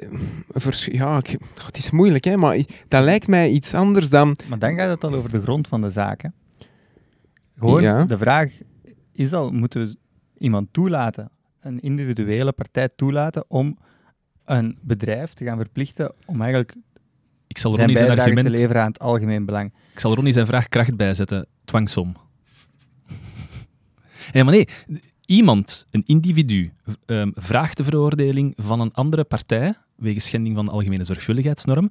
Die partij die leeft dat arrest niet na. En dan kan die ene partij die oors- oorspronkelijk die vordering heeft ingesteld, kan die een dwangsom vragen. Hè? Zoals nu het geval gaat zijn bij Urgenda. Urgenda gaat een dwangsom vragen van de Nederlandse staat van honderd, à twee, eh, honderd miljoen tot twee miljard euro. Belastinggeld van een Nederlandse belastingbetaler, die dat daar uiteraard niet voor gevraagd heeft en die ook niet kan bepalen wat dat zijn nationale politiek gaat doen. Want eh, welk individu heeft een impact op wat er gebeurt door het beleid. Maar dat gaat wel ten goede komen aan een Een, een, een onderneming, een, niet een onderneming, een belangenorganisatie die dat geld dan gaat inzetten voor soortgelijke claims, denk ik dan. En dan ja, gaat dat zo'n zelfversterkend proces worden. Is, wat, wat vind je van die dwangsom? Ja, moet ik het nog vragen? Ja, ik vind dat ook um, weer verregaand, hè, want allee, de vraag is dan ook, ja, wie heeft er de tijd en de luxe um, bijvoorbeeld dan, allee, om zich in zo'n zaak te gaan inschrijven, om zich daarmee bezig te houden. Een gepensioneerde die dat vraagt om gemeentewegen open te doen, en als die gemeente dat niet doet, krijgt hij een dwangsom van een paar miljoen uh, euro. Hullenberg? Zijn we over Hullenberg bezig? Nee, V Z W uh, Stille Wegen. V Z W Stille Wegen. Van, van Johan Verbiest, toch? Ah, is dat de, de, de cassatieadvocaat? Nou, misschien iemand anders. Uh, ja, dat zou kunnen. Buurtwegen, buurtwegen. Mocht ik zo semi-gepensioneerd zijn, mijn naam zou ja, je zit ongeveer vaak, al. Gij, gij, vaak naar boven komen in de, zo- in de databank van de Raad van State. Je diner is om vijf uur en je gaat slapen om tien uur. Dat lijkt mij al pre, pre-gepensioneerd. Oké, okay, maar we, we zien dat daar een probleem is. Uh, uh, Simon, Simon. België is nu veroordeeld uh, omdat het niet voldoende doet om de C O twee reductie um, uh, te realiseren. We sluiten de kerncentrales. Ja, dat gaan we doen, hè. Dat gaan we doen, inderdaad. Dat is beslist, um, al in tweeduizend drie. Um, dat was toen Verhofstadt twee, zeker, hè? Was dat toen ja, de paarse... Daar, daar, daar laat ik me niet op vastspelen. Maar uh, in ieder geval, een, een wet op de kernuitstap van tweeduizend drie had een bepaald uh, stappenplan, zeg maar, uh, uitgezet voor de sluiting van de... kerncentrales. Daarbij gingen de oudste centrales eerst worden afgeschakeld, um, omdat die een bepaalde levensduur had, die men toch liever niet wou overschrijden. Dat heeft dan toch uh, grote politieke gevolgen gehad en heeft men gedacht, ja, nog tien jaar erbij, dat zal nog wel lukken. Zo'n kerncentrale van veertig jaar, dat is een oud beestje, maar die trekt dan nog wel. Uh, dat is dan voor het grondwettelijk hof gekomen, um, omdat er geen... Um, omdat eigenlijk de buurlanden niet voldoende bevraagd waren over de milieueffecten van de levensduurverlenging van die centrale. Um, daar heeft het, het Europees Hof van Justitie geoordeeld dat dat wel nodig is, die uh, inspraak van de buurlanden, omdat dat gaat over ja, toch wel een potentiële uh, milieu-impact als um, er een, ker- een kernramp is. Um, maar in het licht van de bevoorradingszekerheid um, mochten de kerncentrales dus wel in de tussentijd open blijven, um, omdat de kerncentrales geloof ik voor vijftig procent van de energievoorziening in België instaan. En dus als die opeens zonder vergunning zouden vallen, um, ja, dat dat wel een heel zware impact zou hebben op de economie en de samenleving in het algemeen. En dus ja, moeten er eigenlijk andere pistes gezorgd worden um, om uh, voldoende energie uh, te hebben in de toekomst. En dus um, ja, er, er, er wordt gedacht aan gascentrales, maar daar zijn toch ook wat problemen, omdat die um, ja, g- gebouwd worden... Um, in Vlaanderen of Wallonië, dat doet er niet toe, maar waar ik naartoe wil is dat die ook een regionale, gewestelijke vergunning moeten krijgen. Um, en dat dat toch moeilijk blijkt. Um, zo zijn er al een aantal steden geweest die dus die vergunning weigeren, omdat ze ja, bang zijn dat, dat um, lokaal eigenlijk um, ja, toch... De, to, tot de luchtvervuiling zou bijdragen, ook tot stikstof, wat een heel uh, heikele, heikele problematiek is uh, momenteel in Vlaanderen. Zo'n gascentrale um, stoot naast C O twee dus ook stikstof uit. Um, en dus dat zal ook een lokale impact hebben. Dus het is ergens wel te begrijpen dat bepaalde gemeenten zeggen, ja, dat kan wel goed zijn dat we zo'n gascentrale nodig hebben, maar dan toch liever niet in mijn achtertuin. Um, En dus ja, is het, ja, ontstaat er wel een beetje een, een dilemma um, tussen, tussen de bevoegdheden uh, in België. Daar zijn ze weer, omdat dus de federale staat bevoegd is voor de, uh, de energievoorziening um, van, van grote installaties toch in ieder geval. En dat de gewesten um, ja, eigenlijk instaan voor de milieubescherming.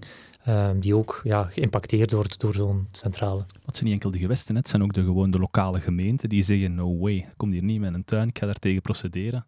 Um, Vilvoorde zegt nee tegen de bouw van de gascentrale. Ja.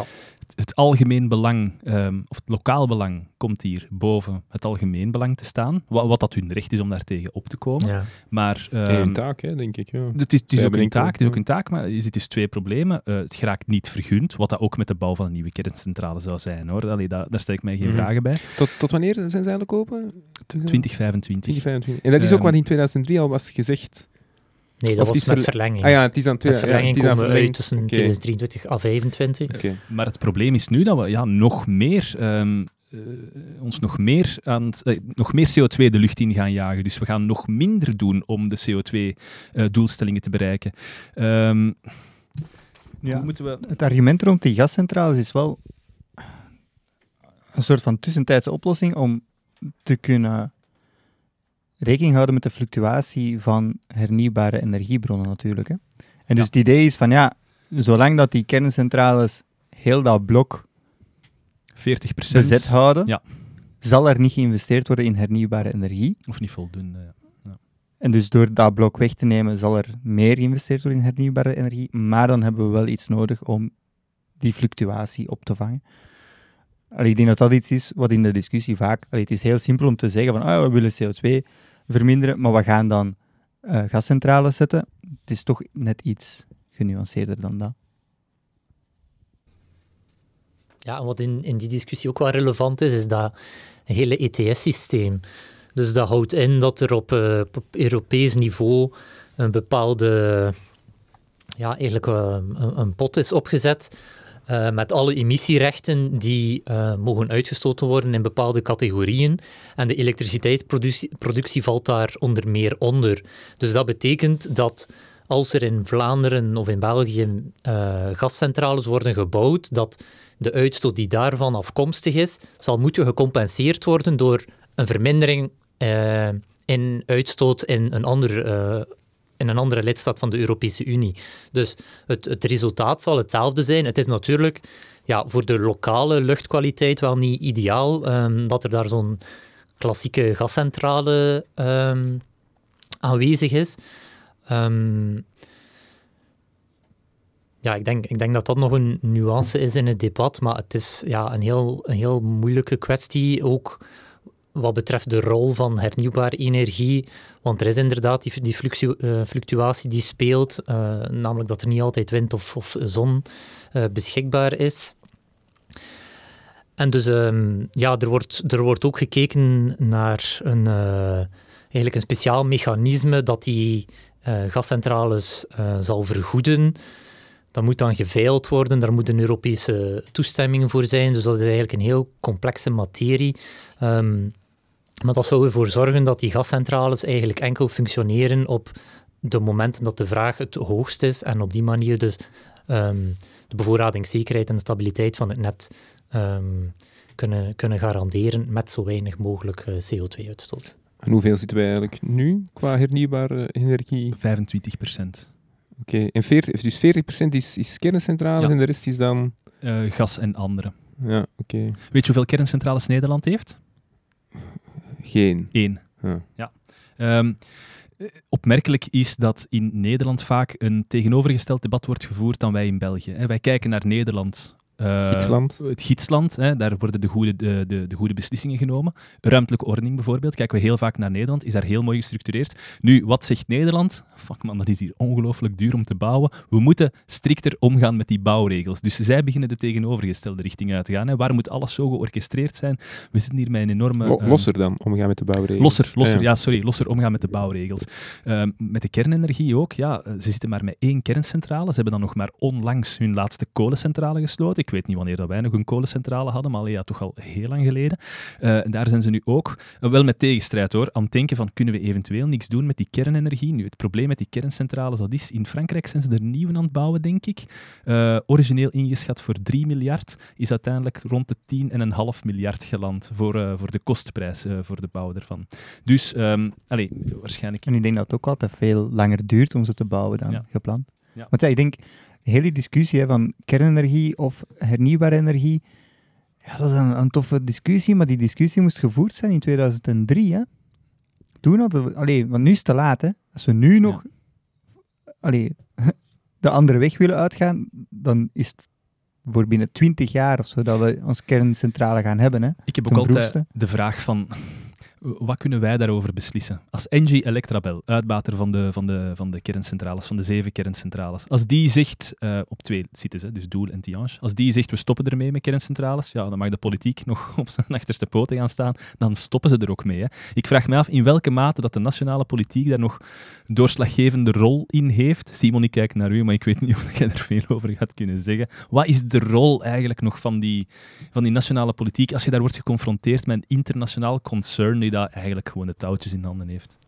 Wel ja, ze hebben de touwtjes in handen, maar dus natuurlijk, ze, ze gaan er niet meer in investeren, omdat het volgens hen duidelijk is dat de kerncentrales sowieso gaan sluiten. Dus, zelf, dus het is niet zo dat zij beslissen wat er gaat gebeuren. Ze nemen hun bedrijfsbeslissingen op, in functie van de wetgeving.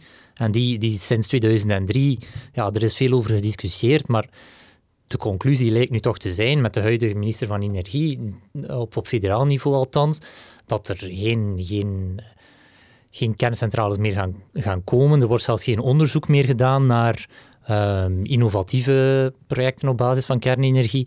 Um, want t, er bestaan klassieke kerncentrales, maar er bestaan ook kle- kleinere, um, meer moduleerbare uh, centrales, ook op basis van andere uh, grondstoffen. Maar de, daar ben ik nu niet per se de, de specialist in.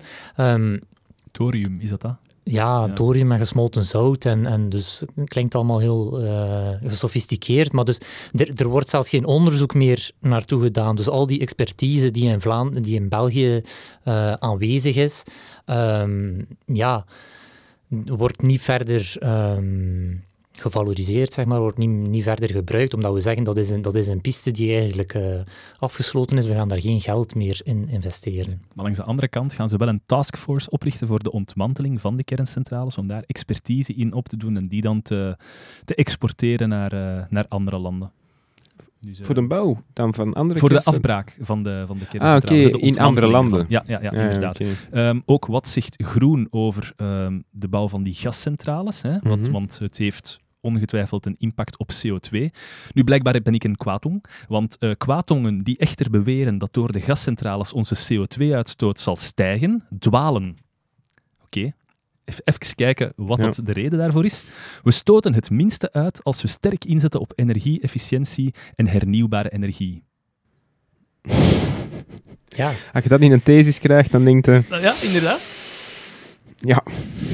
Ja, dat kan wel kloppen, maar dat zijn niet. En waar is uw voetnoot? De voetnoot is de, de bron van de Groen, maar hun voetnoot, inderdaad. Ja, ja, ja. Dat bedoel ik inderdaad, ja.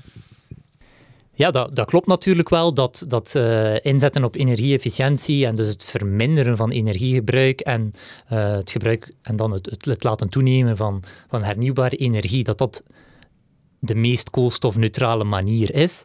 Maar dat zegt op zich niks over uh, de C O twee-uitstoot van gascentrales, die, die, ja, die, die onvermijdelijk is. De, de vraag is wel...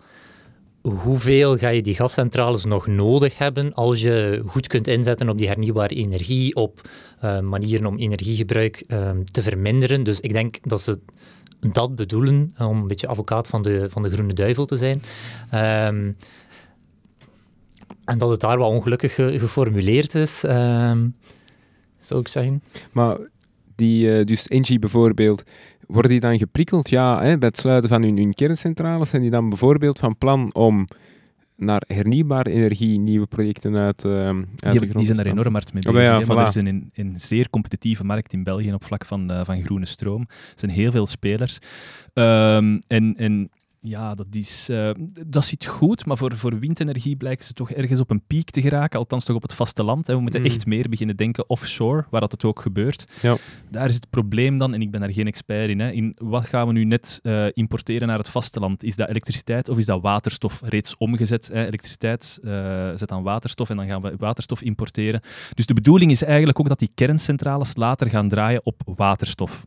Um, okay. Ja, dat we, dat we dus eigenlijk in tijden van... Gascentrales sur- bedoel ik. Had ik de, wat had ik gezegd? Ja, de kerncentrales. Ah nee, de, de gascentrales. Ah, okay. Dat de gascentrales uh, later gaan draaien op die waterstof. Want wat, wat gebeurt er op dit moment als we aan honderd procent capaciteit zitten? Ja, dan zetten we gewoon de groene centrales uit. Maar dan kunnen we dan die overproductie gebruiken om waterstof te maken. Blijkbaar is Colruyt daarmee bezig met zo'n installatie. En dan kunnen we dus die gascentrales wel degelijk C O twee-neutraal maken. Dus... Ja, oké, okay, die kerncentrales is een verhaal van het verleden. Het zal ooit een verhaal zijn van het verleden. En misschien zijn wel die gascentrales de, de, de, de stap uh, naar, naar, de, naar de toekomst. Ik denk dat het een tussenstap is. Hè? Ja, ja. En, en ja, is er een alternatief op dit moment? Nee, dan. Als ik het goed begrijp. Import. Maar dat is heel duur. Ja, ja en dan weet ook niet waar dat vandaan komt. Ja, van Frankrijk. Ja, de kerncentrales. Ja, ja, ja, want die draaien gewoon, die blijven doordraaien. Hè. Ronald, ik heb nog een vraag voor u. Uh, men spreekt... Hè, want je hebt gezegd dat je het niet echt eens bent met de redenering die dat de rechter daar in, in, in vele gevallen heeft gevolgd, behalve dan de Belgische rechter. Um, kan je spreken van activistische rechters? Um, en ik ga het anders formuleren. Is een rechter activistisch? Want als je aan een rechter iets vraagt, moet hij toch een antwoord geven. Hij kan niet zeggen om... Hij kan niet beslissen om geen antwoord te geven. Dus is die dan, als hij een beslissing geeft die dan u niet aanstaat, activistisch?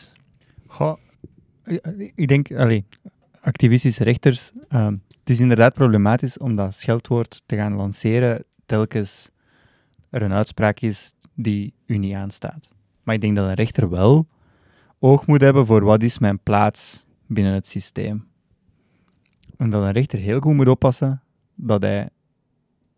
die niet de plaats gaat innemen van andere spelers. En ik denk, Simon had daar juist, en ik, ik vind dat we daar eigenlijk een beetje te snel zijn overgegaan, een heel goed argument, hè, van, ja, er zijn ook gevaren daarin, hè, want ja, zoals Simon zei, als die internationale, als die landen, als die bedrijven, et cetera, zich telkens geconfronteerd zien met zo'n vonnis, waar ergens iets dat ze ooit eens gezegd hebben, uit context wordt gehaald, getransformeerd wordt in een bindende norm en dan aan hen wordt opgelegd, dan gaan zij misschien gewoon geen, uh, zich niet meer willen verbinden. Dus we moeten daarmee oppassen. Dus ik denk, allee, hoe frustrerend en traag en lastig het ook maar is, ik zie nog altijd de meeste hoop in de, in de diplomatieke, de politieke weg. Um, en allee, ook zoals ik hier juist zei, want het is allemaal tof, hè, activistische rechters, zolang ze aan uw kant staan. Ja, ja. Maar een activistische rechter die dan aan de andere kant staat, is ineens helemaal niet meer leuk, hè? Die dan uw rechten begint in te knotten. Want dat kunnen ze ook, hè? Dus eenmaal dat we ze de vrijheid hebben gegeven om los van het recht hun goesting te doen, ja, wie... Allee, dat, dat is het, het, het klassieke probleem van, ja, wie bewaakt de bewaker, hè? En, en ik denk dat dat een probleem is. Allee, daar hebben we eigenlijk geen oplossing voor binnen onze constitutionele architectuur. We moeten maar hopen dat rechters zich... Orban eet er, denk ik, een uh, vrij goede oplossing. Is dat niet? Pieter-Jan, weet jij of de, de Hoge Raad in Nederland uh, sterk is ingegaan op die scheiding der machten? Nee. Nee, hè? Nee. nee, ik denk... Nee, nee, ja. Nee, want ik denk, uh, mochten wij dat nu aan onze Hof van Cassatie voorleggen... No, ja, ik... nog veel minder, ja. Wat er zou uitkomen, bedoelt je? Of van Cassatie, als u luistert, lees een arrest van de Hoge Raad en schrijf zo uw arresten. Dank. Leer, ja. Leer. Nee, maar op, op dat eerste puntje nog eens uh, um, terugkomend, uh, kun je ook niet zeggen dat het ergens wel een meerwaarde zou zijn... Um, dat, oké, okay, kaarten op tafel, hè, wat dat je uh, uh, afspreekt internationaal, wat dat je zegt, hè, hier ga ik mijn best voor doen, dat dat ergens wel, uh, als een boemerang kan terugkomen. Oké, okay, dan moet het geen resultaatsverbintenis zijn. Laat het dan een, een, een inspanningsverbintenis zijn, maar dat je niet meer, meer gratuit, hè, gewoon um, goed nieuwsshow kunt gaan verkopen, waar dat je eigenlijk als burger ook niet weet van oké, okay, bedoel, menen ze het nu of niet? Ik, ergens vind ik dat... Oké, okay, dan heb je als overheid of bedrijf nu de mogelijkheid om te zeggen ik, ik zeg niks meer, uh, ik hou mij afzijdig. Maar dan is het tenminste duidelijk voor de, voor de burger, voor de consument, whatever, die wil zich niet committen. Ik vind dat er ook wel een waarde is in die transparantie van oké, okay, uh, als je, als je um, iets, iets, iets afspreekt, dan moet je minstens de...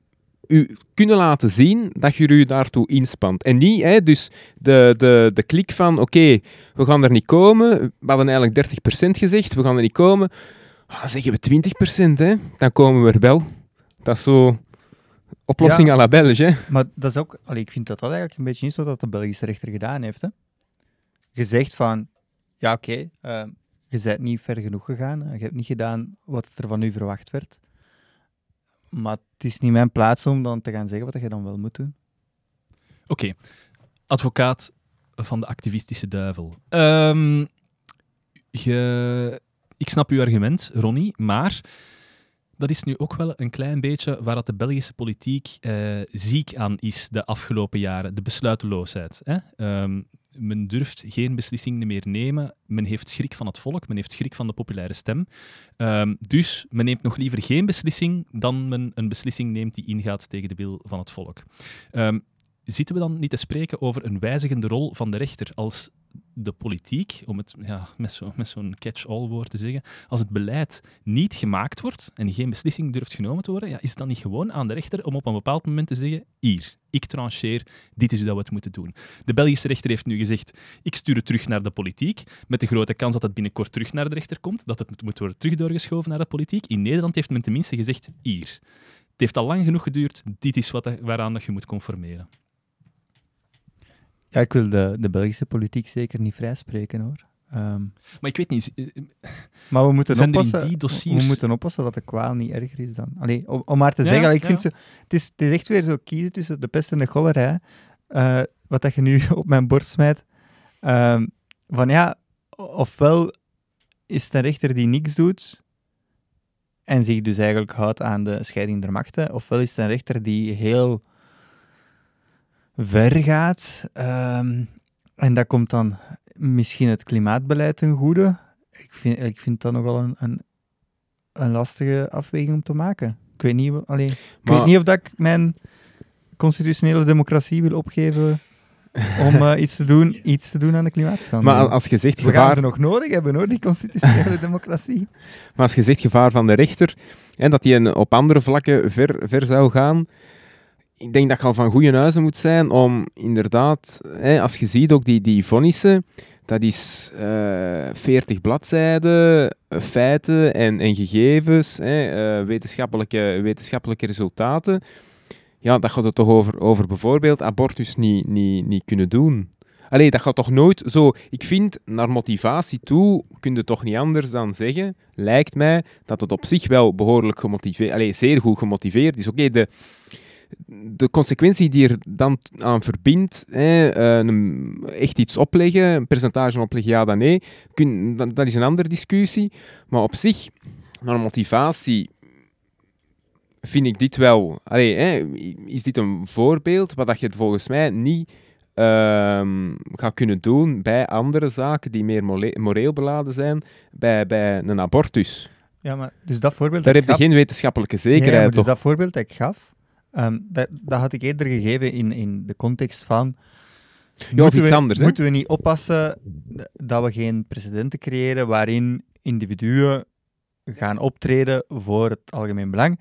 En allee, dat is dan ook een beetje, ja, it's all in the eye of the beholder.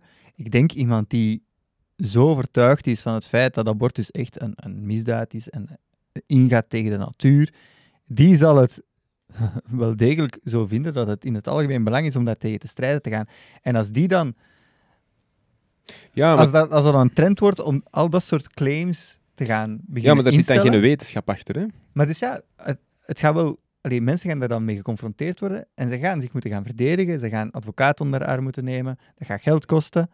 En dat alleen al vind ik al een heel groot probleem. Ja, ja. Maar, dus, maar we moeten nog de, altijd ik zeggen... Ik vind allee, gewoon het, het idee dat het een trend zou worden...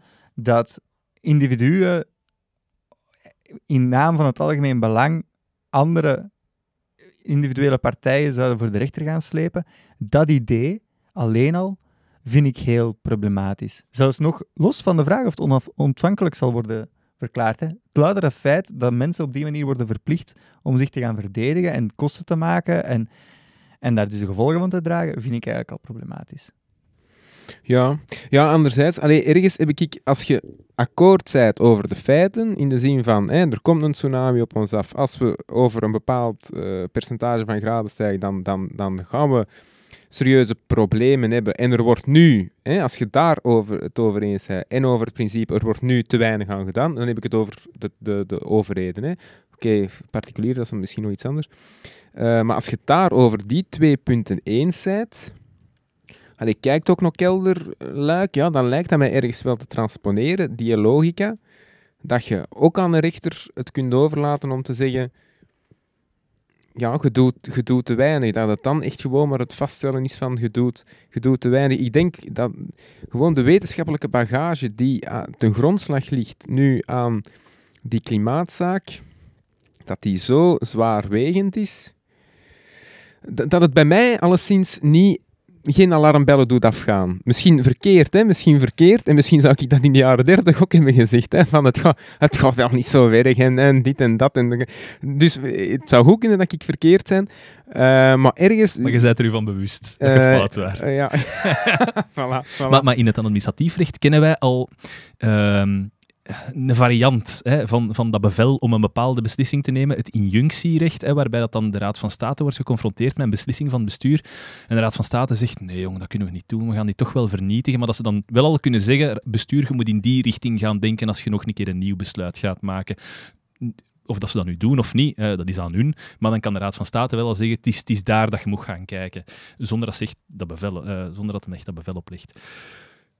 Maar oké... Okay, we hebben wat veel dingen bij elkaar behandeld. Hè. Um, klimaatbeleid, energiebeleid, de rol van de rechter. Ja, maar het heeft allemaal inderdaad wel met elkaar uh, te maken. Hè. Ja.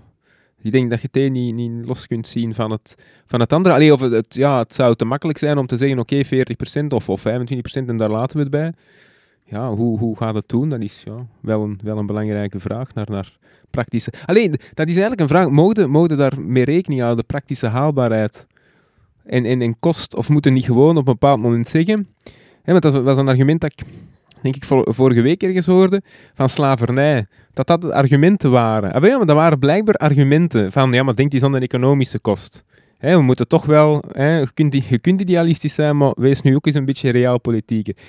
Kun je met een argument zwaaien, nu, denk eens aan de economische kost, of moeten we wederom zeggen, zie je dat de wetenschap, het staat eigenlijk vast, hè, of negenennegentig procent van de wetenschap zegt, dus, dus economische kost, het, het, het doet er niet toe. Let it work. Oké, okay, en als de, als de consequentie is dat je, dat je in de winter uh, mensen uh, zonder elektriciteit moet zetten voor een paar uur, hè, om nu maar een stom voorbeeld te geven, oké, okay, dan moeten we die verantwoordelijkheid maar opnemen als politieker. Uh, hey, there is no alternative of whatever.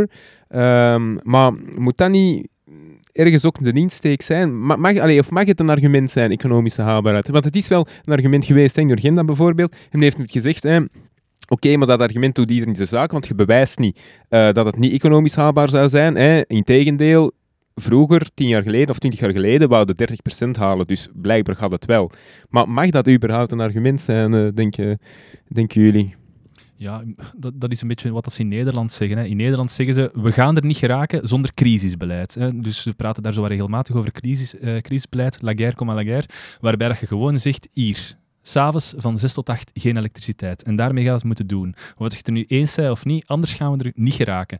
Um, maar dat is, natuurlijk, hè, dat is natuurlijk wat dat Ronnie altijd zegt. Hè. Voor het klimaat, oh ja, oké, okay, dat wil ik wel doen voor het klimaat. Maar als er binnenkort eens een ander probleem is, waar dat ik mij persoonlijk niet zo hard achter schaar... Um, qua onderwerp of qua problematiek. Hè. En diezelfde maatregelen worden in dat geval genomen, ja, dan vind ik dat toch wel wat, ja, wat erg. Maar gaat er dan hetzelfde, de wetensch- dezelfde wetenschappelijke bagage achter zitten? Oh ja. Ah ja, dat is een goeie. Kijk naar corona, hè. Dat was ook allemaal wetenschappelijk uh, gedragen om, om een avondklok in te stellen. En voordat we het weten, zit je zes maanden je grondrechten kwijt. Dus ja...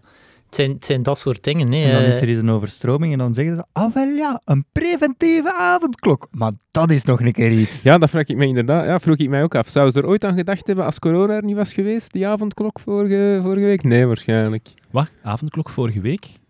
Ja, in, in Wallo, ja, ze hebben een preventieve avondklok afgekondigd. Voor, wat was het gevaar? Plunderingen. Plunderingen? Omwille van die overstroming, daar gaat iedereen in zo'n uh, animal brain. En dan dachten ze, ja... Ze, ze gaan elkaar niet helpen. Hè? Dat is niet wat dat de mens doet. De mens gaat, riekt. Ja. Tja, opportuniteit. Ja. Ja. Ah, serieus? Ja. Ah, ja, dus de vraag, ja, lag dat nu dus op tafel met corona? Allee, ergens in, in de schuif van, oké, okay, dat is iets dat we doen, avondklokken. Dus hier kunnen we het wel bovenhalen. Misschien was het gepermitteerd, hè, en was het redelijk, dat kan zijn. Maar ergens lijkt me toch dat ze daar niet zouden aan hebben gedacht als Cathy Berks niet op een schone zomerdag vorig jaar had gezegd, dat wel, dat gaan we eens, dat gaan we eens doen. Primeur. Bedankt, Cathy. Ja. Ja. Cathy. Heeft die Duitse roots? nee, nee, nee, nee. Dat was de laatste keer dat dat gebeurd was. Hè. Dus, uh, nee. Uh... Oké. Okay. It's a slippery slope. Dat maar in feit, België ja. Voorlopig nog niet. Hè? België is nog voorlopig conservatief de gulden middenweg. Is er eigenlijk uh, hoger beroep ingesteld al? Ja, waarschijnlijk. Oh, vermoedelijk. Um, um, dus dus uh, in, uh, klima- is het klimaatdefensie uh, in Nederland? Milieudefensie. Milieudefensie. Ja. Die gaan nu dus ook uh, de, de, de zuivel- en de vleesverwerkende industrie gaan uh, in gebreken stellen. Hè? Dus we zijn bezig. Hè? Het is vertrokken. Well, hè? Dat was wat dat er al niet zei. Ja, maar dus dat... Ja, ja en ook de Simon met, met, met, met die autobedrijven en zo. Ja, het lijkt me inderdaad dat je dat één op één wel... Alleen niet op één op één, maar dat die redenering die je op Shell van toepassing acht, van die drempel, ja, dat je dat wel... Wat zou de scope zijn bij ons? Scope drie? Welke C O twee stoten wij uit als wij die producten consumeren? Met, met als consument bedoel je? Ja. Met, met aangas. Dus wij... ja, nee. Ik was... Ja. Ja. Ik, heb, ik heb met Steven al in een tent gelegen en ik zou, ik zou, knip, ge, knip, knip. Ik zou gerust naar de rechter willen gaan om iets te doen tegen zijn protjes. Goed. Heren, ik denk dat dat het was. Ja, vond, het, vond het nu een meerwaarde, uh, Ronnie, een podcast? Ronnie, onze grootste scepticus.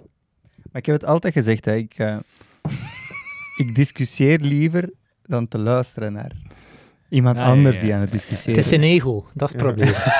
probleem. Een ego is te groot om te luisteren Zijn naar Zijn argument anderen. Is altijd, oh, je bent altijd zo voorbereid voor een aflevering, je komt meer toe. Ah, je bent voorbereid. Nee, nee, nee. Uh, Ronald van Krombrugge en Simon van Hove, dikke merci om hier Absoluut. vandaag aanwezig te zijn bij ons. Uh, in een uh, studioruimte die zeer goed verlucht is wegens nog altijd corona. Um, ja. Dankjewel iedereen om te luisteren tot dit punt. Mocht je het leuk vinden en mocht je andere mensen kennen die het eventueel ook heel leuk zouden vinden, deel het dan alsjeblieft met hem. Kunnen we alleen maar groeien. En dan horen wij u de volgende keer opnieuw bij... Mag er iets minder zijn. Koen Lemmens, hè? Koen Lemmens? Koen Lemmens, ja, ja, ja. Komt, ja. Koen Lemmens, ja. Komt, uh, Koen Lemmens komt, de dwaling uh, van de beeldenstormer. Ik kijk er allemaal uit. Ja, oké. Okay. Tot de volgende keer. Ciao.